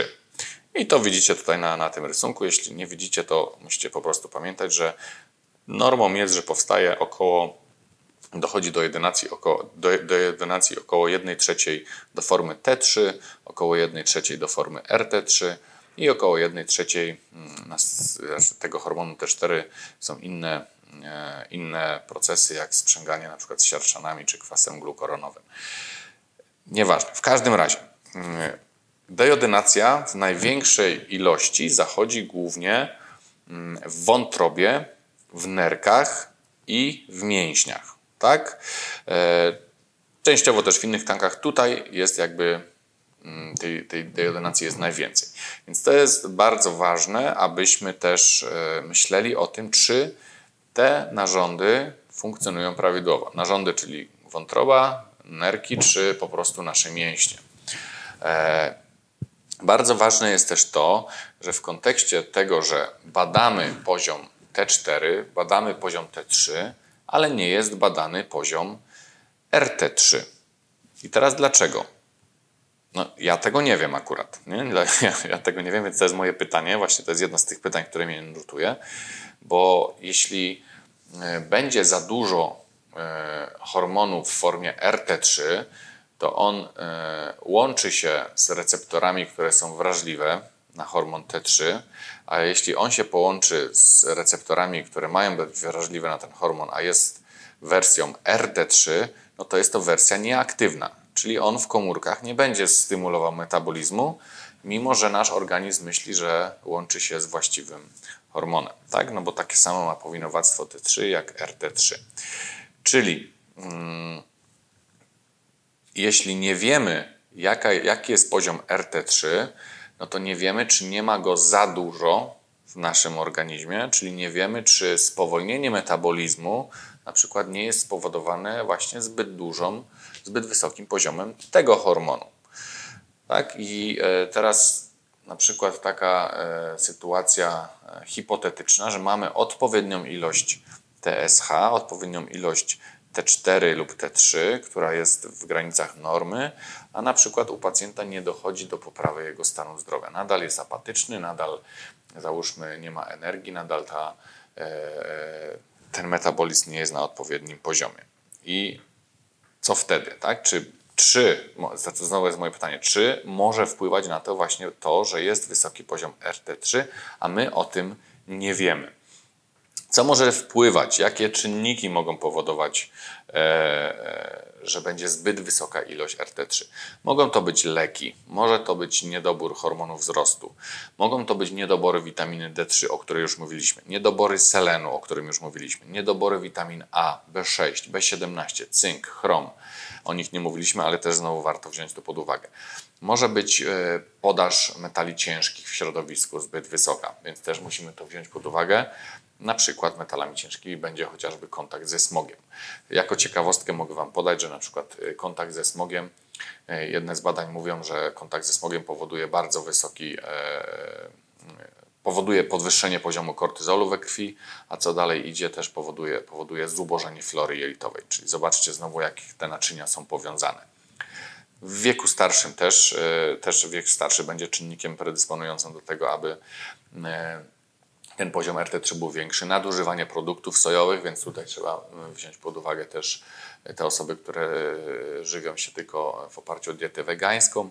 Stres oczywiście, e, choroby współistniejące, które oczywiście mogą wpływać e, na zaburzenie nie tylko funkcjonowania tarczycy i kwas alfa-liponowy. Więc sporo czynników, które należy wziąć pod uwagę w kontekście tego, E, czy tego poziomu RT3, e, czy ten poziom RT3 nie jest zbyt wysoki, ale żebyśmy wiedzieli, czy jest zbyt wysoki, to po prostu musimy go badać. Więc tutaj, jeśli chodzi o dejodynację, o ten proces, aby w, w jakiś sposób pomyśleć, jak ja mogę regulować, wpłynąć na ten proces, jak ja mogę pomóc ciału, aby ten proces przebiegał prawidłowo, bo oczywiście nasz organizm potrafi ten proces przeprowadzić, no to tutaj dietetyk kliniczny, lekarz czy pacjent musi myśleć o tym, że należałoby pomyśleć o morfologii, czyli o badaniu poziomu e, RT3, żeby zobaczyć, czy nie jest go za dużo. Tak? Ja nawet e, szczerze mówiąc, powiem Wam, nie doszukałem się żadnych norm. E, być może one są, być może ja o nich nie wiem. Przyznaję się, nie dotarłem do tego, więc żebyśmy wiedzieli, czy czegoś jest prawie prawidłowo, prawidłowy poziom, to też musimy mieć stworzoną jakąś normę populacyjną. E, musimy pomyśleć o tym, że jeśli dejodynacja zachodzi w wątrobie w znacznej części, w nerkach czy w mięśniach, to czy nie ma jakichś chorób czy czynników, które mogą wpływać na zaburzenie funkcji wątroby, na zaburzenie funkcji nerek czy e, na zaburzenie funkcji mięśni. Tak? Jeśli myślimy o chorobach, to tutaj myślimy o lekarzu. Jeśli myślimy o tym, czy my możemy wpłynąć na te na te struktury, to zaraz ja o tym za, za, właśnie będę mówił. No i też w kontekście e, widzieliście, ile czynników e, mikro i makroelementów czy witamin może wpływać na powstawanie zbyt, ilości, zbyt dużej ilości tego RT3, no to musimy pod, wziąć pod uwagę nawyki żywieniowe, czyli tutaj dietetyk kliniczny przede wszystkim powinien też swoją, swoją jakby swoje trzy grosze do, dorzucić. Jeśli myślimy o terapeucie, bez względu jakim jest terapeutą, bo e, w zależności od tego, jakie mamy narzędzia, to możemy e, próbować działać na danym, na danym poziomie, no to musimy pomyśleć o tym, co wpływa na funkcję wątroby, na, na środowisko, w jakim ona jakby funkcjonuje. Czyli myśląc o tym, że ona jest w prawym podżebrzu, na pewno będzie oddziaływała na nią przepona, która może być napięta, słychać ją w dół. E, sama wątroba może być na przykład powiększona w, procesie, w jakimś procesie, więc e, tutaj też oczywiście to, co mówiłem, lekarz też powinien brać to pod uwagę. Musimy brać pod uwagę żebra, z którymi jest związana i musimy brać pod uwagę unerwienie współczulne, o którym też już Wam mówiłem, więc na drodze odruchowej też możemy pomyśleć o mobilności kręgosłupa, żeber, które są związane. Możemy pomyśleć o e, budowie anatomicznej e, wątroby, czyli chociażby więzadłach, które powodują, że ona jest połączona też e, z pępkiem, czy poprzez kolejne więzadło z rejonem pęcherza, więc też pacjenci być może czasami czują różne dolegliwości w trakcie oddychania, ciągnięcia, dyskomfortu na poziomie spojenia, pępka, brzucha, więc też tutaj duże, duże, duże pole do popisu dla, dla terapeuty w kontekście procesu diagnostycznego. O ruchomości żeber mówiłem, segmentów kręgosłupa, tak, e, napięcie ścian cylindra brzusznego, czyli znowu tak samo jak w przypadku jelit, e, to wyrównywanie ciśnień e, w jamach ciała jest bardzo ważne. W tym kontekście bardzo dużo zwraca się uwagę też na nawyki żywieniowe, ale też na to, jak funkcjonują przepony naszego ciała, bo one też będą wpływać na regulację ciśnień w jamach ciała. Będziemy myśleć też o, o, mobilności wątroby samej w sobie, a także o sąsiedztwie narządowym. Tak jak Wam mówiłem, oprócz tych więzadeł, które, które łączą ją z pępkiem z, i z mm, pęcherzem, mamy też więzadła, które łączą właśnie ją z przeponą, czy z, e, poprzez sieć mniejszą z żołądkiem. Mamy też tam e, podwieszony pęcherzyk mm, i e, myślimy o tych takich bardzo, bardzo lokalnych, lokalnych relacjach. Nie? Czyli to też musimy wziąć to pod uwagę, aby, aby mm, myśleć, jak mogę wpłynąć na, na regulację i stworzyć ciału przestrzeń, potencjał do prawidłowego funkcjonowania. O nerkach sobie powiemy później, bo będziemy jeszcze mówili o, nad, o nad, nadnerczach, o kortyzolu e, e, i właśnie nerka, nerki będziemy traktować w sumie jako jeden narząd razem z nadnerczami, e, jako że one występują, e, można powiedzieć, wspólnie. Jak myśląc o mięśniach, gdzie też dochodzi proces dejodynacji, no to pomyślmy o tym, w jakim stanie są mięśnie. Czy nie są przeciążone, czy nie są skrócone. Nadmiernie skrócone i przeciążone mięśnie z powodu jakiejś tam czynności, pracy, nawyków, nawet sportu może prowadzić do tego, że one będą w ciągłym ciągłe skrócenie mięśni, ciągłe ich napięcie powoduje, że, powoduje, że występuje w nich czasem zjawisko, które nazywane jest ischemią, czyli zjawisko, które powoduje, że tam jest niewystarczająca ilość tlenu. E, deficyt tlenu bez względu na to, o, jakich tkankach mówimy, o jakim gruczole, narządzie czy, czy układzie, zawsze będzie e, mógł być czynnikiem, który wpływa na zaburzenie funkcji prawidłowej danego, danego narządu, czynniku czy, czy gruczołu czy układu. Więc musimy tutaj myśleć o tym, czy nasze ciało się prawidłowo rusza, ma prawidłową mobilność, nie ma nadmiernego wzrostu napięcia gdzieś, czyli musimy myśleć o tym, czy nasze ciało ma stworzone, tak jak mówiłem, prawidłowe warunki do tego, aby móc się samo regulować. Zanim zaczniemy sobie mówić o klinicznych, e, nie o klinicznych, przepraszam, tylko o nadenerczach, e, to zobaczmy, jaki może być kliniczny objaw pacjenta z niedoczynnością tarczycy. Objawy nie zawsze występują wszystkie razem. Niektórzy pacjenci mają tylko niektóre objawy, więc tymi objawami mogą być przyrost masy, masy ciała. No jest to związane z tym, że metabolizm spada, bo nie ma odpowiedniej ilości mm, aktywnego, aktywnej formy hormonu e, FT3 lub na przykład jest za dużo e, hormonu tego nieaktywnego, czyli RT3, co powoduje, że nie działa to w sposób taki indukujący metabolizm, nie pobudza tego metabolizmu. Pacjenci w związku z tym często też e, czują się osłabieni i zmęczeni. E, mają zmniejszoną tolerancję na wysiłek, ale też mają zmniejszoną tolerancję często na, cie, znaczy na zimno, czyli jest im zimno po prostu. Są senni, mają ogólne spowolnienie, poprzez ogólne spowolnienie metabolizmu też czują ogólne spowolnienie, są też apatyczni, mają zmniejszoną zdolność skupienia się, e, uczucie właśnie chłodu, łatwo marzną, zwłaszcza są zimne e, te najbardziej obwodowe części ciała, czyli ręce i nogi. E, także poprzez to, że metabolizm spowalnia, no to też motoryka jelit się zmniejsza, więc też może powodować to powstawanie zaparć. I zobaczmy, na przykład osłabienie i zmęczenie, zmniejszona tolerancja wysiłku, senność, ogólne spowolnienie są też charakterystyczne dla niedoczynności nadnerczy. Tak więc musimy też myśleć o tym, że nasz układ hormonalny nie jest układem, który skupia się tylko wokół tarczycy. Mamy kilka osi regulacyjnych, e, wpływa na nią podzgórze, przysadka, przysadka znaczy podgórze wpływa na przysadkę, przysadka na tarczycę, ale też przysadka wpływa na nadnercza. E, wszystkie e, reakcje w naszym ciele jakby w większym lub mniejszym stopniu dzieją się w tym samym momencie. Czyli nie możemy myśleć o tym, jak funkcjonuje tarczyca, nie biorąc pod uwagę, jak funkcjonują inne osie regulacyjne, jak funkcjonuje nasz cały organizm, jak funkcjonuje cały człowiek też w środowisku zewnętrznym. Nie ma takiej możliwości, żebyśmy e, w tak bardzo izolowany sposób myśleli o funkcji tak ważnego narządu, nie myśląc o regulowaniu, znaczy nie o regulowaniu, tylko o funkcjonowaniu całej reszty ciała. Więc w kontekście nadnerczy, na co bym chciał zwrócić uwagę? Nadnercza produkują mm, hormon D, w skrócie DHAA. E, ta nazwa jest tak długa i tak trudna do wymówienia, że skupię się po prostu na, na, tym, na tym skrócie. Niedobór tego hormonu, który działa w obrębie mm, ośrodkowego układu nerwowego, e, może być przyczyną także przewlekłego zmęczenia, spadku libido, obniżenia aktywności, zaburzeń snu i czuwania. Czyli dokładnie praktycznie takie same y, objawy wypisz, wymaluj jak wielu os wiele osób, które choruje na niedoczynność tarczycy. Y, będzie też wpływał niedobór na, na y, jeśli będzie wpływał na zaburzenia snu, to musimy pamiętać, że sen to jest święta jakby część naszego dnia. Mówimy o tym śnie przede wszystkim w nocy.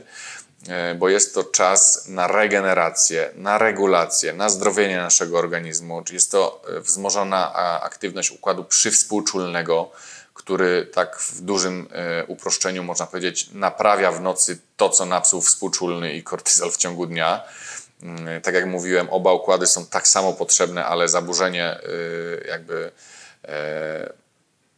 w takiej, można powiedzieć, harmonii, czyli zbyt wysokie pobudzenie współczulne e, może zaburzać właśnie relacje jednego do drugiego, co wpływa ogólnie na wiele aspektów naszego zdrowia. Wróćcie do Sapolskiego. Świetna książka, naprawdę polecam Wam, przeczytajcie. Rozjaśnia głowę.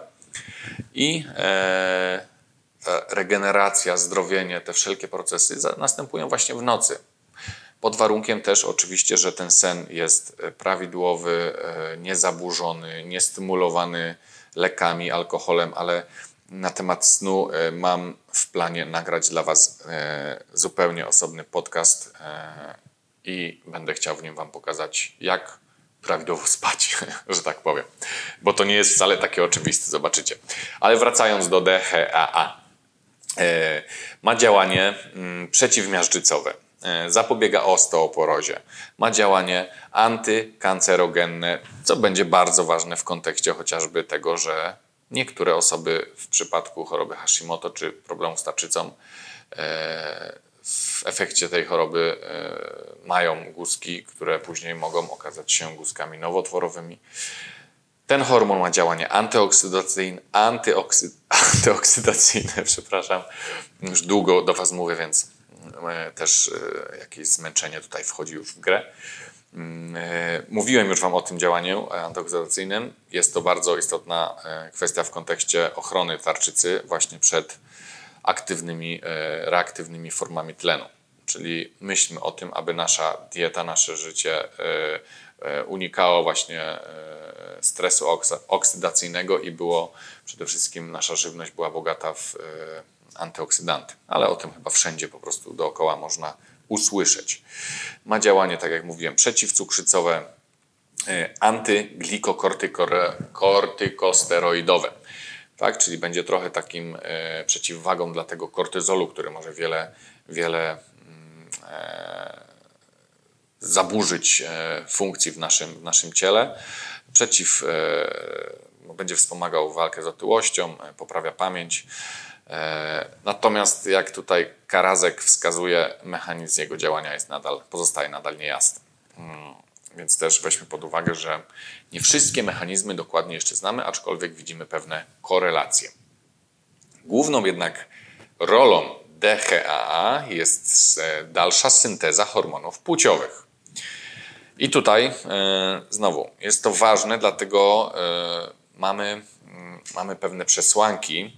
Niektórzy naukowcy twierdzą, że większa częstość występowania Hashimoto, nadczynności, czyli choroby basydowa, e, czy, czy niedoczynności, no właśnie, jak też widzieliście, jak od epidemiologia o tym mówi, że większość dotyka właśnie kobiet. Cztery razy częściej. Stąd niektórzy Niektórzy naukowcy e, mówią o tym, że być może e, wynika to z działania estrogenów.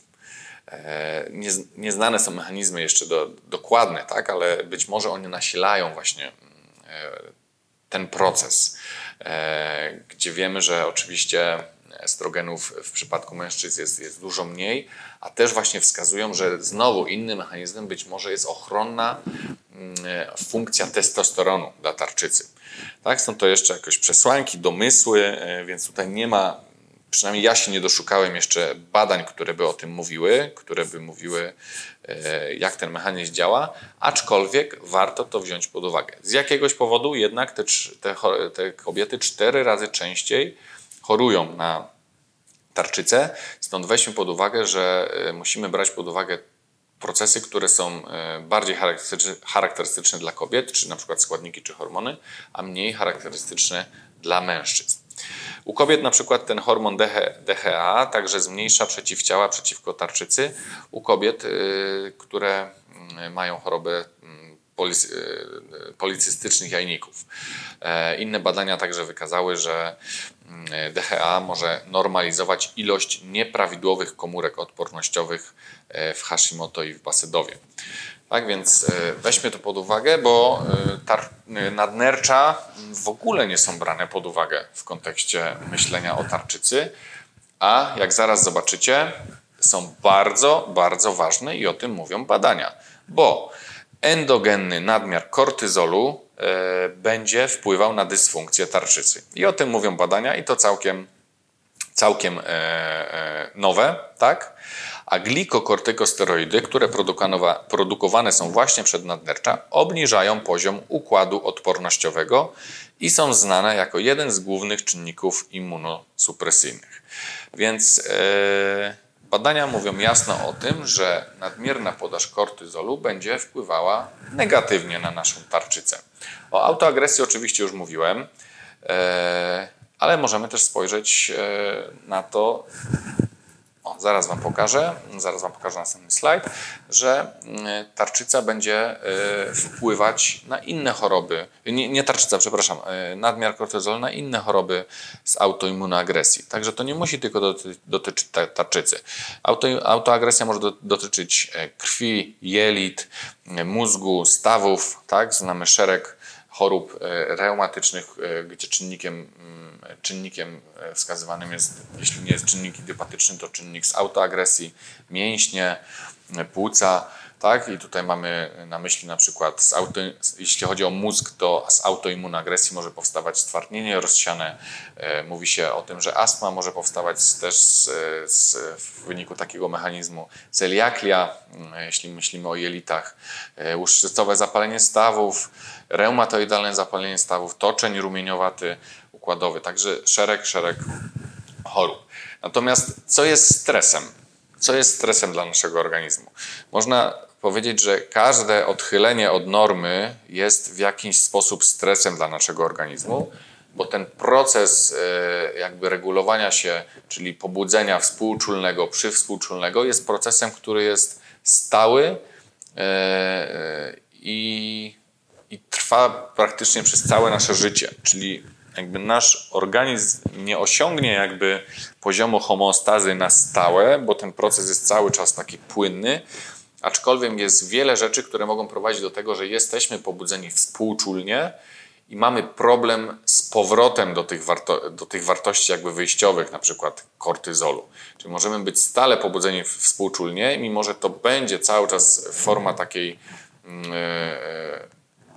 walki między tym współczulnym a przyspółczulnym, to jednak może to być walka, gdzie ciągle współczulny wygrywa, a przyspółczulny nie może tego e, zrównoważyć. No i e, tutaj mówimy o tym, że metale ciężkie mogą być oczywiście stresem dla naszego organizmu. Mówiliśmy już, mówiłem Wam o tym, e, o tym kontakcie ze smogiem chociażby. Infekcje. Infekcje, oczywiście pobudzenie współczulne jest naturalnym, naturalnym i fizjologicznym, fizjologiczną reakcją w przypadku infekcji czy chorób, bo powoduje też działanie przeciwzapalne ale musimy myśleć o tym, że y, mamy wiele chorób, gdzie te infekcje są przewlekłe. Ten stan zapalny jest przewlekły i to nie jest stan zapalny, który ma taką fizjologiczną funkcję naprawić coś, tylko jest już w, jakby w formie takiej patologii, e, właśnie w przypadku chorób, chorób przewlekłych.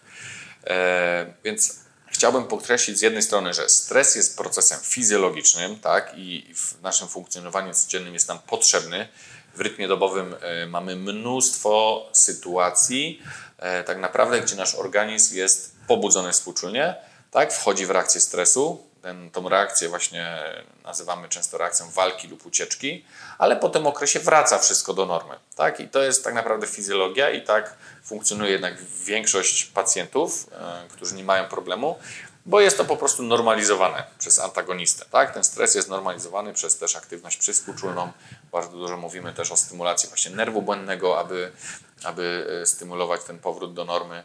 E, I mm, faza stresu na przykład właśnie w, w trakcie chorób, tak, w tej pierwszej fazie powoduje wzrost odporności. Tak? Natomiast tak jak mówiłem, jeśli ten proces nie wróci do normy, i to stałe pobudzenie współczulne się będzie utrzymywać, no to u pacjentów widzimy coś zupełnie odwrotnego, czyli spadek odporności. Tak? I ten spadek odporności może być czynnikiem, który naraża nas na wiele chorób, może też nas narażać na, e, e, na reakcję też z autoagresją. E, odżywianie Przede wszystkim myślimy tu o złym odżywianiu, czyli zarzucanie naszych jelit śmieciami, że tak powiem, e, które możemy pogryźć i połknąć. Też będzie dla naszego organizmu ogromnym stresem. E, każdy narząd tak naprawdę, który będzie w pewien sposób mocno eksploatowany w jakiś sposób, e, też może odczuwać coś, co możemy nazywać potocznie stresem tak? I może kiedyś od, odmówić nam posłuszeństwa, więc pamiętajmy o tej na przykład wątrobie, która, w której następuje proces dejodynacji, e, to pamiętajmy, że ta wątroba jest ogromnym filtrem, przez który musi wszystko zostać, że tak powiem, przefiltrowane, więc jak zarzucamy naszą wątrobę alkoholem, lekami, e, kiepskiej jakości przetworzonym, e, przetworzoną żywnością, jeszcze jakieś kiepskiej jakości suplementami, e, które sobie sami ordynujemy, no to naprawdę ta wątroba ma co robić, a jeśli jeszcze ją zarzucamy, że tak powiem, na noc jakimś ciężkim żarciem, chipsami i alkoholem, no to ten, ten najważniejszy jakby etap doby, czyli noc, kiedy nasz organizm ma się naprawić, regulować i detoksykować, no też troszeczkę zostaje zaburzony. Tak więc pamiętajmy o tym, że długotrwały stres spowodowany tymi wieloma czynnikami, ciągła produkcja właśnie e, kortyzolu, adrenaliny, glikokortykosteroidów powoduje po prostu na poziomie, myśląc, myśląc na przykład o, o nadnerczach, po prostu zmęczenie nadnercze, czyli może mm, możemy mówić o takim syndromie jakby zmęczenia nadnercze. Zatem e, Teraz się trzeba zastanowić, czy lecząc podane w literaturze objawy, które omawialiśmy jako objawy charakterystyczne dla e, osób chorych na tarczycę, czy nie powinniśmy też rozważać właśnie nadnerczy w tym kontekście? Badać ich i badać się e, szerzej niż tylko e, myśląc mm, o TSH, FT3, FT4. Tak? Więc to zmęczenie, depresja, tak brak motywacji, osłabienie, to co sobie wszystko mówiliśmy, e, no to są te, dokładnie te same objawy, o których mówiliśmy w kontekście w kontekście tarczycy, tak? No i teraz, gdzie mamy te narzędzia regulacji? Mówiłem, że w kontekście nerek, o których wcześniej wspominałem, będziemy też myśleć o, o nadnerczach, no bo one, nadnercza leżą na nerkach, więc jeśli myślimy o tym, żeby regulować środowisko, jakby w którym one funkcjonują, to myśl, będziemy myśleć o jednych i drugich jednocześnie. Natomiast jeśli myślimy o regulowaniu i o specjalistach i, innych niż, niż terapeuci taki, taki, ta, ta, tacy jak ja, no to przede wszystkim jest tutaj lekarz, bo badanie e, hormonów, tak, jest to znowu domena lekarza, e, interpretacja tych wyników to jest domena lekarza. Jeśli myślimy o tym, że e, nadmierna podaż kortyzolu w naszym krwiobiegu może być spowodowana poprzez stres, na przykład emocjonalny, nie poprzez czynniki inne, no to musimy tutaj rozważyć też konsultację z psychiatrą czy przejście przez jakąś formę psychoterapii.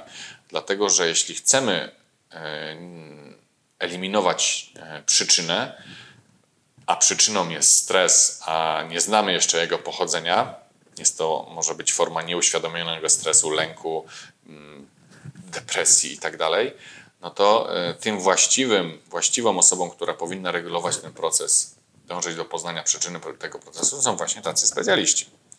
Jeśli myślimy o terapeucie takim jak ja, no to będę myślał o tym właśnie, jak Mm, poprawić e, środowisko, w którym ta nerka i nadnercze funkcjonują.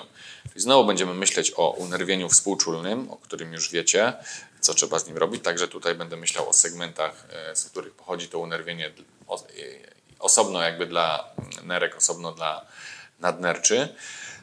Czyli będę myślał o tej terapii odruchowej, o tym, co się rusza, co się nie rusza w kontekście naszego, w kontekście naszego kręgosłupa czy, czy żeber.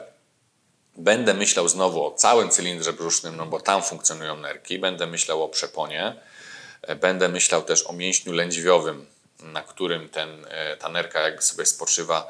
E, powięź nerkowa jest w relacji z powięzią mięśnia lędźwiowego. Ona wykonuje też taką formę ślizgu jakby po tym mięśniu, więc też będę myślał o tym, jak ten mięsień funkcjonuje, jak funkcjonuje staw biodrowy, który jest związany z tym mięśniem, jak funkcjonuje pacjent w ciągu całego dnia, na ile on jest aktywny, na ile nie, bo z jednej strony ten mięsień może być skrócony poprzez pracę siedzącą, ale z drugiej strony może być też przeciążony w związku z e, jakimś uprawianym sportem.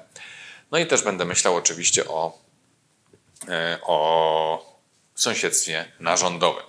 Jeszcze innymi narzędziami regulacji, bo mówiliśmy tutaj sobie też o nadnerczach i kortyzolu w kontekście autonomicznego układu nerwowego, no to znowu, jeśli będę chciał wpłynąć na regulację tego e, układu z poziomu na przykład nadmiernej ingerencji stresu, to tutaj przede wszystkim jest potrzebny lekarz, psychiatra, psychoterapia, także czasami dietetyk, bo wiemy, że dieta też może powodować stres, a dieta też może być dietą, e, która jest czynnikiem generującym stan zapalny w naszym organizmie, więc to też należy wziąć pod uwagę i znowu e, wspomnieć o dietetyku klinicznym.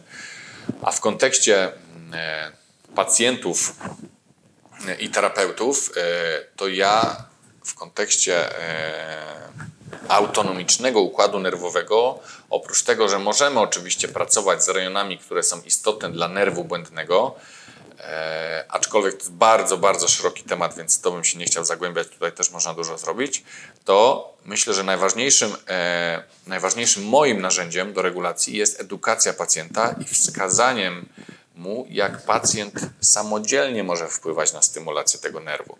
I myślę, że pacjent może zrobić dużo więcej poprzez zmianę codziennych nawyków niż terapeuta, e, który jest w stanie pewne rejony ciała tutaj zaopatrzyć, usunąć oczywiście pewne restrykcje, które mogą wpływać na ten poziom, ale myślę, że pacjent jest w stanie tutaj zrobić dużo, dużo więcej. Więc ja wskazuję pacjentom, że można stymulować nerw błędny na różne sposoby, bo też nie każdy sposób dla, dla danego pacjenta będzie będzie dobry, więc możemy stymulować go przez zimnolecznictwo. O tym też będzie jeden z podcastów, także na pewno mm, jak się zbliżymy bardziej do, do miesięcy zimowych, to wrócimy do tego tematu. Może być to yoga, aczkolwiek e, ja tłumaczę pacjentom, że ćwiczenia powinny sprawiać przyjemność, a nie nie powinny stresować czy nie powinny powodować presji, a wiemy, że dla niektórych yoga może być stresująca z jakiegoś powodu, więc wybór ćwiczeń jest tutaj też bardzo ważny. Medytacja. Medytację nie musimy rozumieć jako, e, e, jako jakaś forma głębokiego, nie wiem, zgłębiania filozofii zen czy buddyzmu. Medytacją może być nawet oddech, tak? Czyli też mówię tutaj o ćwiczeniach oddechowych, które ten, o ćwiczeniach oddechowych, które mogą i które są najlepszym narzędziem do regulowania autonomicznego. Tak? Pamiętajmy, że wdech i wydech to jest narzędzie, które mamy zawsze przy sobie, przy sobie i jest naprawdę niedocenione przez wiele, wiele osób. Śpiewanie, śmiech, modlitwa, mantra, słuchanie mantr e, o odpowiedniej częstotliwości to też wpływa na, na rezonowanie tego nerwu. E, pozytywne relacje towarzyskie, chyba jedne z bardzo ważnych też e, czynników, które wpływają na pobudzenie współczulne. Probiotyki, one, niektóre szczepy probioty, tych, niektóre szczepy bakterii wpływają na receptory GABA, które też mogą wyciszać reakcję współczulną w naszym organizmie. Ćwiczenia fizyczne, aczkolwiek trzeba pamiętać o tym, żeby te ćwiczenia nie że ruch jako sam w sobie też może być e, pobudzeniem współczulnym, więc jak już chcemy e, ćwiczyć fizycznie, to polecam pacjentom, żeby te ćwiczenia fizyczne, szczególnie takie mocniejsze, e, które powodują bardzo mocną reakcję współczulną, nie były podejmowane wieczorem. Tak? Kiedy nasz organizm już powinien się przy, wyciszać i wchodzić bardziej w tą w to pobudzenie przywspółczulne. Tak? Mocne treningi róbcie od rana, e, wieczorem róbcie treningi wyciszające, spokojne. Okresowe głodówki, płukanie gardła, które powoduje wibracje i też rezonowanie tego nerwu błędnego, naciskanie języka, rzucie gumy, które powoduje wydzielanie cholecystokininy w jelicie cienkim. Także akupunktura czy, czy, czy medycyna chińska, o niej powiem na końcu o badaniach. O medycyna chińska też jest medycyną regulacyjną, także tutaj też jest to, e, jest to bardzo ważne. Trzeba powiedzieć, e, czy porozmawiać z pacjentem o tym, mm, że zarządzanie stresem jest bardzo ważnym elementem e, opanowania tej reakcji autonomicznej, tej współczulnej, aczkolwiek tutaj chyba bardziej psychoterapeuta niż, niż, niż ja. Ja mogę wskazać jedynie drogę, z kim warto porozmawiać. Ruch, sen, to co sobie mówiliśmy. Na poziomie ciała mogę myśleć o tym, które rejony mm, e, ciała będące w restrykcji mogą też dawać troszkę pobudzenia współczulnego ciału. Więc będę myślał przede wszystkim o relacji pnia współczulnego z zestawami e, żebrowo-kręgowymi, będę myślał o czaszce, mm, o pracy właśnie takiej kraniosakralnej, będę myślał o kości krzyżowej, gdzie też jest e, bardzo duże skupisko między S2 S4 właśnie splotu przywspółczulnego i o zwojach współczulnych na przykład na poziomie szyi, które też będą bardzo ważne w kontekście tarczycy. Who is the boss? Tak się nazywa kolejny, kolejny, e, kolejny jakby slajd. Trzeba pamiętać, że e, tym bossem e, w tej osi regulacyjnej jest e, podwzgórze. Podwzgórze stymuluje e, przysadkę do wydzielania TSH. TSH stymuluje tarczycę do wydzielania, e, do wydzielania hormonów, tak? I zbyt duża, e, odpowiednia ilość tarczy, hormonów tarczycowych powoduje hamowanie jakby zwrotne znowu e, e, tego procesu, tak? Czyli jest to taki, taki proces, który, mm, który może się i pobudzać, i hamować, hamować zwrotnie.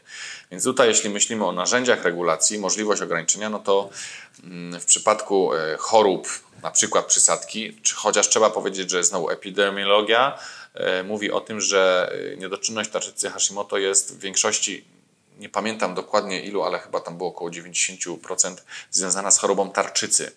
Nie jest związana z pierwotną chorobą przysadki czy podwzgórza, więc tutaj nie powinniśmy szukać przyczyny jako pierwszej, aczkolwiek też warto wziąć to pod uwagę. E, tutaj myślę diagnostyka obrazowa czy farmakologia, no, no farmakologia właśnie służy do, do stymulowania właśnie wydzielania TSH. Jeśli e, mówimy o terapeutach, czyli e, o tym, co możemy zrobić w gabinecie, nie mamy żadnych technik, które mogą dotknąć, pomasować przysadkę pod wzgórze. Możemy pracować odruchowo i możemy pracować na strukturach, które są związane z przysadką, czyli myślimy tutaj o e, systemie oponowym, o wypustkach oponowych e, i kości, poprzez które możemy to na, na nie wpływać. Możemy wpływać na napięcie oponowe, na zmniejszenie napięcia oponowego, na poprawę drenażu czaszki, na poprawę jej dokrwienia.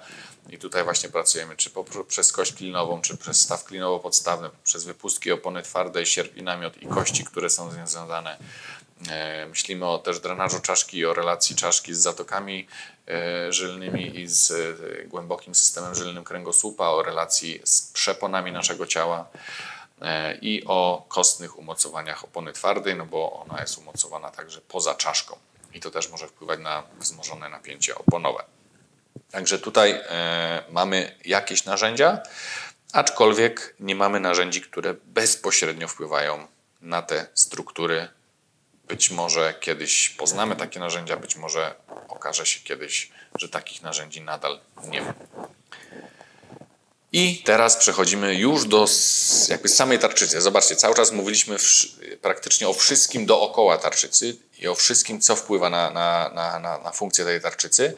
A teraz też powiemy już o samej tarczycy, myśląc o tym, jak lokalnie ona jest e, umiejscowiona, co na nią wpływa e, i e, jak możemy popracować, jakie mamy narzędzia relacyjne, myśląc o tym, jak ona strukturalnie wygląda odnośnie swojej lokalizacji czy odnośnie swojej funkcji.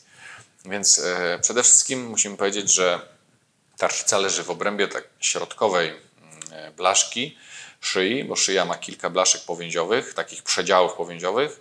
Tarczyca leży wewnątrz tej środkowej blaszki, która inaczej nazywana jest blaszką przedtchawiczą. Ona zawiera w, swoim, e, w swojej części także mięśnie nad- i podgnykowe.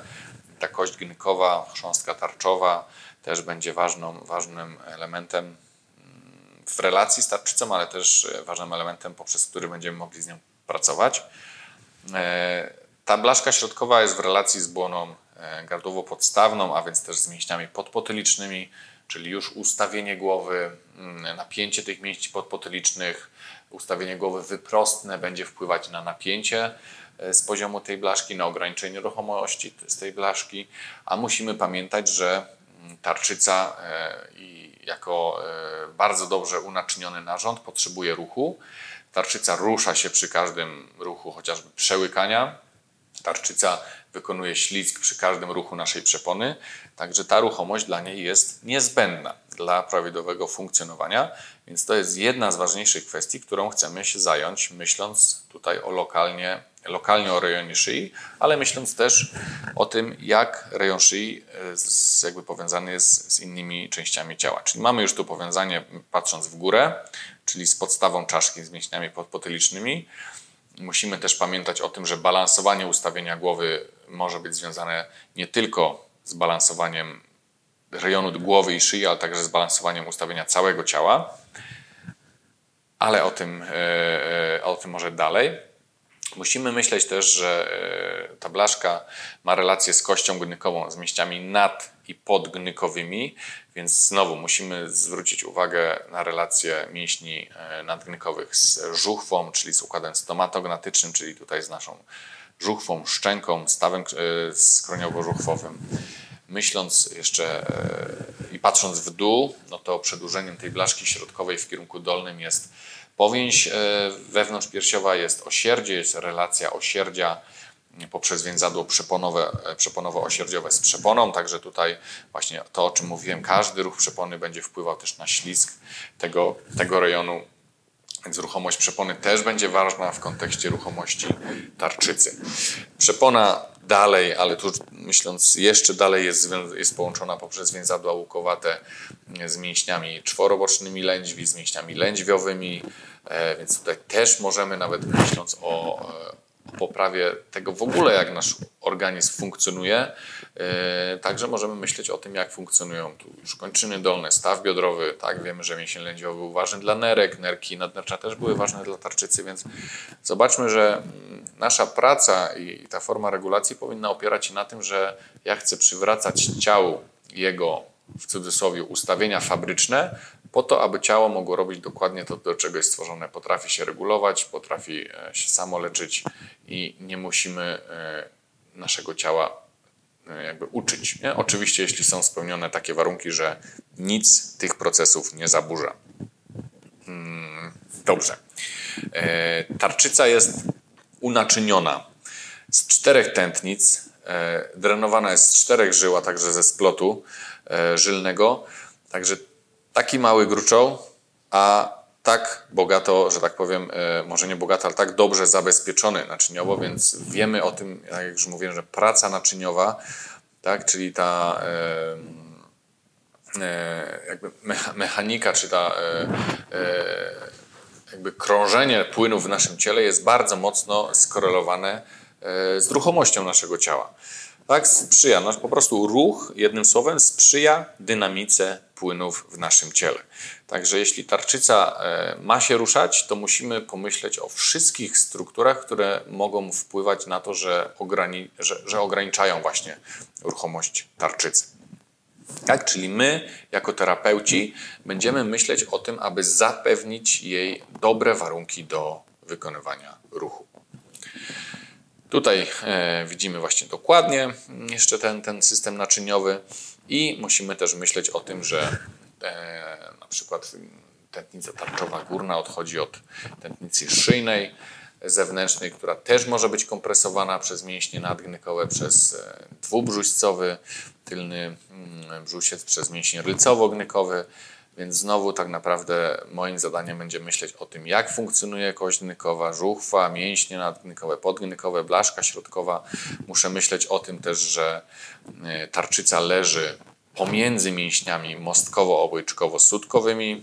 One leżą już w blaszce, e, w obrębie tej blaszki bardziej powierzchownej, aczkolwiek e, stanowią pewne takie też ograniczenie dla tej tarczycy, takie szyny czy, czy, czy takie ściany boczne więc e, tarczyca, która na przykład jest powiększona w procesie zapalnym, jest obrzęknięta, też może mieć tego miejsca w obrębie szyi mniej. Osoby, które mają takie, e, ta, takie, takie objawy, że ta tarczyca jest powiększona, też wiedzą o tym, że czasami czują e, problem czy taki dyskomfort przy połykaniu, czują taką kulę jakby w, czy kluchę w gardle, tak, więc e, po prostu jak fizycznie zmniejsza nam się przestrzeń tutaj w obrębie szyi, to takie dolegliwości mogą być mm, odczuwane. Tak? Więc my jako terapeuci e, będziemy przede wszystkim chcieli stworzyć warunki do tego, aby to przełykanie, oddech czy ruchomość tarczycy było, było poprawione właśnie poprzez takie narzędzia jak rozluźnianie, uruchamianie i poprawa ślizgu. I jak tutaj sobie spojrzymy na objawy pacjentów w kontekście relacji anatomicznych, to pacjenci czy pacjentki, tak, bo to częściej pacjentki, praktycznie ja mam same pacjentki, nie mam pacjentów z niedoczynnością tarczycy, e, zgłaszają takie objawy jak właśnie dysfunkcje i bóle górnego odcinka szyjnego czy przejścia szczytowo-potylicznego. Tu tą relację już omawiałem. Ciśnieniowe bóle głowy, też mówimy tutaj o relacjach, że napięcia oponowe mogą to, to, to, ciśnienie zwiększać i pogarszać drenaż. Bóle karku, no to obracając się w obrębie tej anatomii tej e, szyi też jest to mm, bardzo jasna korelacja. Problemy trawienne, e, czyli myślimy znowu o tym, żeby regulować całe ciało. Mówiłem dużo o cylindrze brzusznym, mówiłem dużo o jelitach, o tym, co może wpływać na E, pogorszone jakby środowisko dla funkcjonowania tych, mm, tych struktur, ale też mówiłem też o, o tym, co pod kątem dietetycznym trzeba wziąć pod uwagę. Zwiększenie napięcia mięśnia mostkowo-obojczykowo-sutkowego, też często widoczne. Czasami ogranicza to nawet ruchomość odcinka szyjnego, e, nawet czasami u niektórych pacjentek rzadko, bo rzadko, ale powoduje objawy takiego wręcz kręczu szyjnego. Może się zmieniać barwa głosu, mogą być trudności w przełykaniu, to uczucie kluski, to o czym przed chwilą mówiłem, e, uczucie nacisku na tchawicę, szczególnie w pozycji leżącej, to też właśnie mówiłem o tym zmniejszonej jakby przestrzeni w obrębie tej szyi w związku z napięciem, z powiększającą się tarczycą. Napięciowe bóle głowy w związku z właśnie z napięciem struktur e, mięśniowych okolicy szyi, a nawet poza, poza szyją. Mogą być dysfunkcje w obrębie stawów skroniowo-brzuchowych, szumy uszne, zawroty głowy. No to też będzie już związek i z szyją, i ze stawem, e, z tym całym układem stomatologicznym, z tą relacją, o której tutaj mówiłem. Bóle barków też mogą być związane właśnie z relacją z szyją. I e, w sumie już o narzędziach regulacji już tutaj powiedziałem, omawiając to w kontekście tego, co terapeuta, czy, czy masażysta, fizjoterapeuta, czy osteopata może robić, czyli przede wszystkim o tym przejściu szczytowo-potylicznym, mięśniach podpotylicznych, o, pracy z, na poziomie blaszek y, w obrębie szyi, e, po to, aby je uruchamiać, aby poprawiać ten ślizg, aby poprawiać ruchomość tarczycy, mm, czyli myślimy o wszystkich przedziałach szyi, a nie tylko tym środkowym. Myślimy o relacji z mostkiem, z osierdziem, e, z przeponą, z mięśniami lędźwiowymi, czyli o tej takich głębokich bardzo strukturach, które przeszywają jakby środek naszego ciała od głowy aż, aż po miednicę. Myślimy o unaczynieniu i unerwieniu tarczycy, o zwojach e, współczulnych odcinka szyjnego, o których też już wspominałem w kontekście autonomicznego układu nerwowego i o przeponie i kontynuacji też przed chwilką mówiłem.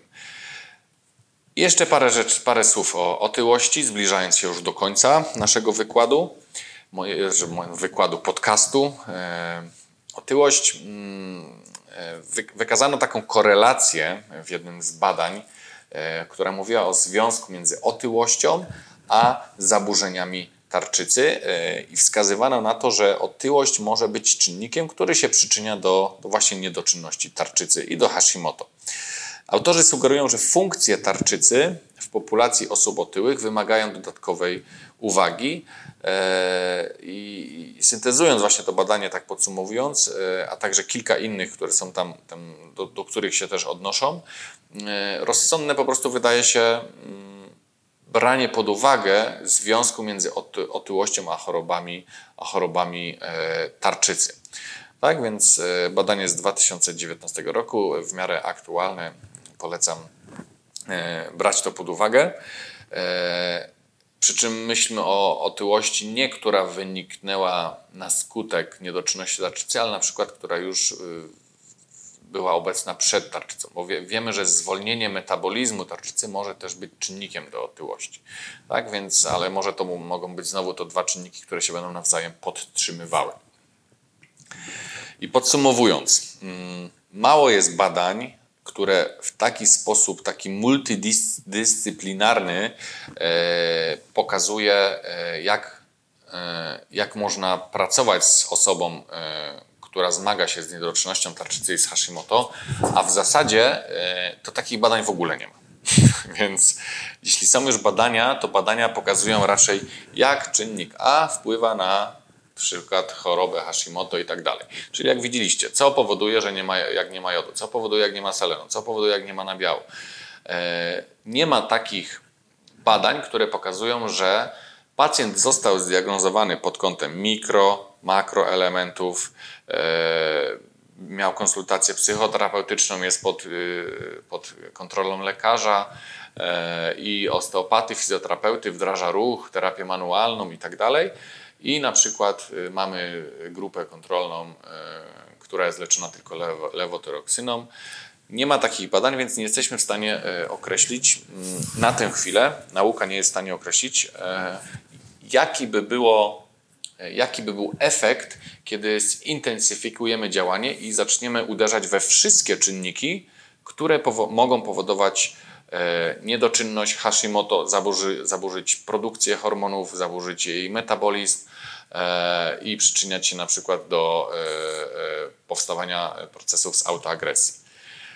Myślę, że to jest kierunek niezbędny do tego, abyśmy zaczęli myśleć o skutecznym leczeniu chorób przewlekłych, idiopatycznych, Czyli zacznijmy myśleć o tym, e, jak funkcjonuje cały nasz organizm, przestańmy myśleć tylko o objawie, zajmijmy się pacjentem, zdrowiem, ale do tego potrzebna jest współpraca lekarzy, dietetyków, psychoterapeutów, fizjoterapeutów, osteopatów i, i, i czasami jeszcze innych e, e, terapeutów. Jeśli chodzi o badania, jakie ja tutaj znalazłem, no to y, badania na przykład, y, które biorą pod uwagę leczenie osteopatyczne, badania, z, ale dosyć stare z 2010 roku, mówiło o tym, że leczenie osteopatyczne może pomóc w złagodzeniu bólu mięśniowo-szkieletowego i tym samym poprawić codzienne funkcjonowanie u kobiet po menopauzie, które są leczone farmakologicznie z powodu niedoczynności. Tak? I ze względu na dużą częstość występowania dolegliwości mięśniowo-szkieletowych w niedoczynności tarczycy, no, uzasadnione są dalsze badania, czyli jak zawsze. Trzeba wziąć pod uwagę znowu wiele procesów zależnych od tego, co się dzieje u pacjentów, którzy mają dolegliwości mięśniowo-szkieletowe, którzy y, cierpią na ból czegokolwiek. Ból jest niczym innym jak stresem, często jest pobudzeniem współczulnym, więc znowu może być mechanizmem, który będzie podtrzymywał przyczynę na przykład powstawania y, Hashimoto z autoagresji. Możemy wysnuwać takie wnioski, tak, dawać takie hipotezy. E, kolejna rzecz, e, rehabilitacja, czy, czy wpływ rehabilitacji, czy mm, ruchu, mm, można powiedzieć, na, na, na leczenie tarczycy. I tutaj e, była to metaanaliza. Limanowa, wymieniali tutaj różne badania i, i w tym badaniu Limanowa i wspólnicy opisali, że obniża się poziom RT3 a wzrasta T3 po wysiłku fizycznym u osób niewytrenowanych. Ale znowu tutaj bardzo mała grupa. Tak? E, aczkolwiek ważna korelacja, jak mogę zmniejszać RT3, a jak mogę zwiększać T3. Co jest dla mnie istotne, żeby jak najmniej było RT3, ale jak najwięcej było T3. Tak mi się przynajmniej wydaje. Jak najwięcej aktywnego hormonu, e, jak najmniej tego hormonu, który w żaden sposób nie oddziaływuje na receptory. Likata i wspólnicy z kolei nie stwierdzili istotnych zmian w poziomie T3 i RT3 w surowicy mm, e, na skutek rehabilitacji, ale odnotowali wzrost T4 i FT4 oraz obniżenie TSH po wysiłku fizycznym. Tak, czyli troszeczkę inne badanie. Wzrasta T4, ale T4 też nam jest potrzebne, bo jest potrzebne do tego, żeby te trzy powstały. Schmidt i wspólnicy badali odpowiedź różnych parametrów hormonów tarczycy na maksymalne i submaksymalne długotrwałe ćwiczenia fizyczne i stwierdzili oni wzrost stężenia T3 oraz spadek TSH i FT4, czyli T4, podczas maksymalnego wysiłku fizycznego. Natomiast wzrost TSH i niezmienione stężenie T3, RT4 E, i T4 stwierdzono pod, podczas submaksymalnego. Czyli znowu u niektórych pacjentów to, jaka jest, jakie jest natężenie wysiłków, też może wpływać na to, jak będzie e, e, wyglądała mm, jak będzie wyglądał metabolizm tych, tych, synteza i metabolizm tych hormonów. Mamy też opisane w badaniach w literaturze, jak wpływa akupunktura, czyli medycyna chińska, która jest medycyną regulacyjną, jak wpływa właśnie na tarczycę. Są to najczęściej opisy przypadków, e, gdzie stosowano leczenie akupunkturą, e, e, jak ona wpływa na niedoczynność tarczycy. No i na przykład te opisy przypadków mówiły, że w niespełna dwa miesiące przy wykonaniu tylko pięciu zabiegów leczenie akupunkturą dało rezultaty u leczonego pacjenta. Mm, I pacjent oczywiście nadal, nadal będzie chodził jakby na na takie zabiegi, będzie, będzie da, dalszy follow takich, takich badań, obserwacja. Była też e, opis w przypadku mm, pacjentki, która wykonała 34 zabiegi akupunktury przez 8 miesięcy i po, sze po 6 miesiącach od rozpoczęcia leczenia zakończone leczenie e, lekami Eutyrox. W trakcie oczywiście badania, w trakcie tego leczenia pacjentka wykonała trzy razy badania krwi i także wykonywała badanie USG tarczycy. Tak? I była tam interpretacja także tego wyniku USG tarczycy. E, I tam dokładnie opisywano, jak się e, zmieniła ta, te zmiany niehipogeniczne, nie, nie jak się zmieniały w obrębie tarczycy, w tym obrazie USG. I także w ciągu tych 8 miesięcy, kiedy, leczo, kiedy robiono te badania krwi, po 6 miesiącach zaprzestano terapii medycznej pacjentka kontynuowała tylko leczenie akupunktury, bo leczenie medyczne już nie było konieczne, nie było konieczne podanie dalszych leków. I w tym okresie, w którym było wykonywane badanie, także poziom anty-TPO się obniżył, e, uwaga, z 425 do, e, do 70,3, także e, kilkukrotnie, mm, sześciokrotnie, tak? Sześciokrotnie się zmniejszył. Mm, poziom TSH i FT4 utrzymywał się w granicach normy. E, oczywiście to jest tylko case study, e, przypadek jeden, więc tutaj powinniśmy kontynuować te badania na szerszych grupach. E, jeśli chodzi o mm, dietetykę, tarczycę, dostaliście też tutaj sporo, sporo badań. Jeśli chodzi o psychoterapię, tarczycę, y, tutaj w kontekście tego, mm, e, w, w tym kierunku nie szukałem badań naukowych, aczkolwiek myśląc o tym, e, że wysoki poziom kortyzolu może wpływać, to badania pokazują, na, na, to, na zaburzenie funkcji tarczycy i hormonów. Chyba dobrze wiemy o tym e, i zdajemy sobie sprawę, że stres ten emocjonalny też może bardzo mocno wpływać na właśnie taki stan pobudzenia współczulnego i podwyższonego poziomu kortyzolu we krwi. Więc tutaj diagnostyka laboratoryjna e, powinna nam nieść dużo więcej możliwości. Tak? Mówiliśmy sobie o badanie jodu, żelaza, RT3, E, znaczy badanie żelaza się robi, ale badanie jodu się bardzo rzadko robi. No, u moich pacjentek jest w ogóle to nie, nie ma czegoś takiego jak badanie poziomu jodu czy badanie RT3.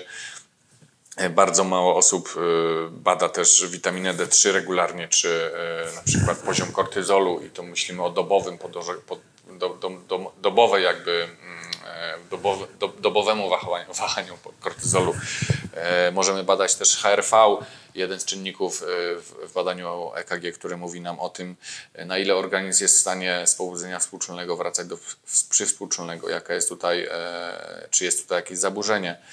I trzeba pamiętać o tym, że medycyna konwencjonalna mm, jest medycyną w tym przypadku naprawczą, leczy głównie objaw e, i e, jak wykazuje epidemiologia, leczenie lewotyroksyną dla przynajmniej połowy populacji jest niezadowalające. Także tak to by wyglądało mm, w moich oczach. Tak widzę medycynę regulacyjną w kontekście leczenia tarczycy, ale w kontekście tak naprawdę każdego innego narządu i choroby. Czyli widzę ją w takim kontekście, że chciałbym, aby więcej specjalistów skupiało się na tym, e, skupiało się na tym, skupiało się może na współpracy, bo wiadomo, że specjaliści e, są e, wyspecjalizowani w jednej działce, ale nie powinniśmy brać pod uwagę, mm, wykluczać jakby tego, że inny specjalista może bardzo dobrze uzupełnić sposób leczenia, nie zastępować, a uzupełnić. Mm, bo podam Wam taki przykład. E, e, akurat w przypadku bruksizmu, gdzie ta, to uzupełnianie daje świetne efekty.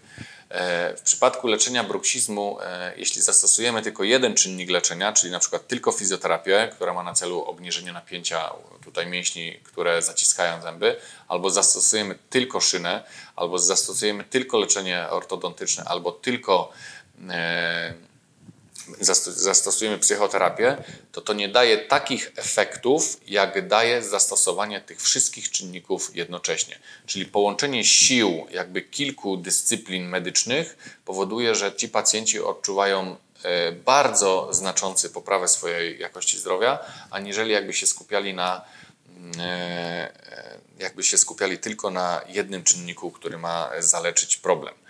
E, więc e, myślę, że tylko e, myślenie interdyscyplinarne, współpraca i szerokie rozumienie zdrowia pacjenta, na przykład w kontekście funkcjonowania tak małego gruczołu, jest drogą do sukcesu, do tego, żebyśmy zaczęli skutecznie leczyć tak, tarczycę, a nie opanowywać jej objaw w postaci opanowywania na chwilę poziomu TSH, bo jak wiecie, jak wiecie, jeśli słuchają mnie pacjentki, wiele pacjentek, e, leczenie wielu pacjentek polega na tym, że co pewien czas, nawet już nie widząc się z lekarzem, wysyłają SMS-em wyniki e, poziomu hormonów i tylko się zwiększa lub zmniejsza dawkę tego hormonu i mam pacjentki, które leczą, leczą się po 5, 10, 15 lat i tylko się leczą. Nie? Także dopóki nie zaczniemy otwierać głowy na to, żeby spróbować wyregulować nasz organizm w kontekście funkcji tarczycy,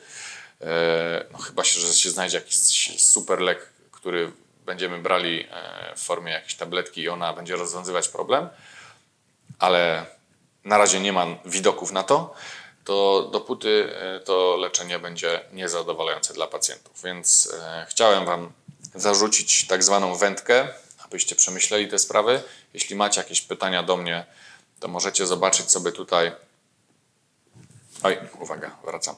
Możecie sobie zobaczyć tutaj e, mm, adres mój mailowy. Możecie komentować także w, e, pod, e, pod, pod, tym filmem na YouTube czy na, na Spotify. Możecie pisać do mnie maile. Bardzo chętnie z Wami podyskutuję i, i mówię, jeśli będziecie jeśli znacie jakiegoś lekarza, który byłby w stanie tutaj troszkę rozwiać te moje wątpliwości, e, e, dlaczego pewnych rzeczy się nie robi w kontekście leczenia tarczycy, to ja bardzo chętnie taką osobę zaproszę do, do rozmowy, bo myślę, że wielu z Was by chciało uzyskać odpowiedzi na to pytania. Także jeśli dotrwaliście już tutaj, a chyba grubo, nie wiem czy grubo, ale chyba ponad dwie godziny tutaj opowiadam. Także jeśli dotrwaliście dotąd, to naprawdę wielki szacun. Dziękuję Wam. Nawet jeśli robiliście to na kilka razy, to dziękuję Wam, e, że dotrwaliście aż dotąd. Mam nadzieję, że to było dla Was e, inspirujące, pouczające. Być może usystematyzowaliście sobie jakąś wiedzę. Oczywiście na pewno jest wiele kontrowersji e, w obrębie tego, co mówiłem, także jest nadal wiele pytań, wiele mechanizmów, na które jeszcze nie znamy odpowiedzi, aczkolwiek jak nie będziemy zadawać pytań, to na pewno nic e, e, nie popchniemy tego tematu do przodu. Także jeszcze raz dziękuję Wam za uwagę. Zapraszam Was do kolejnej rozmowy o zdrowiu, która już niedługo. A jeszcze bardzo ważna rzecz, jeśli rzeczywiście nadal ze mną jesteście, udostępnijcie to, yy, szarujcie dalej, mówcie o, o tym podcaście, jeśli Wam się podoba, bo być może więcej osób skorzysta na, tym, na, na tej wiedzy. Także dziękuję Wam już teraz ostatecznie. Do usłyszenia, do zobaczenia, trzymajcie się.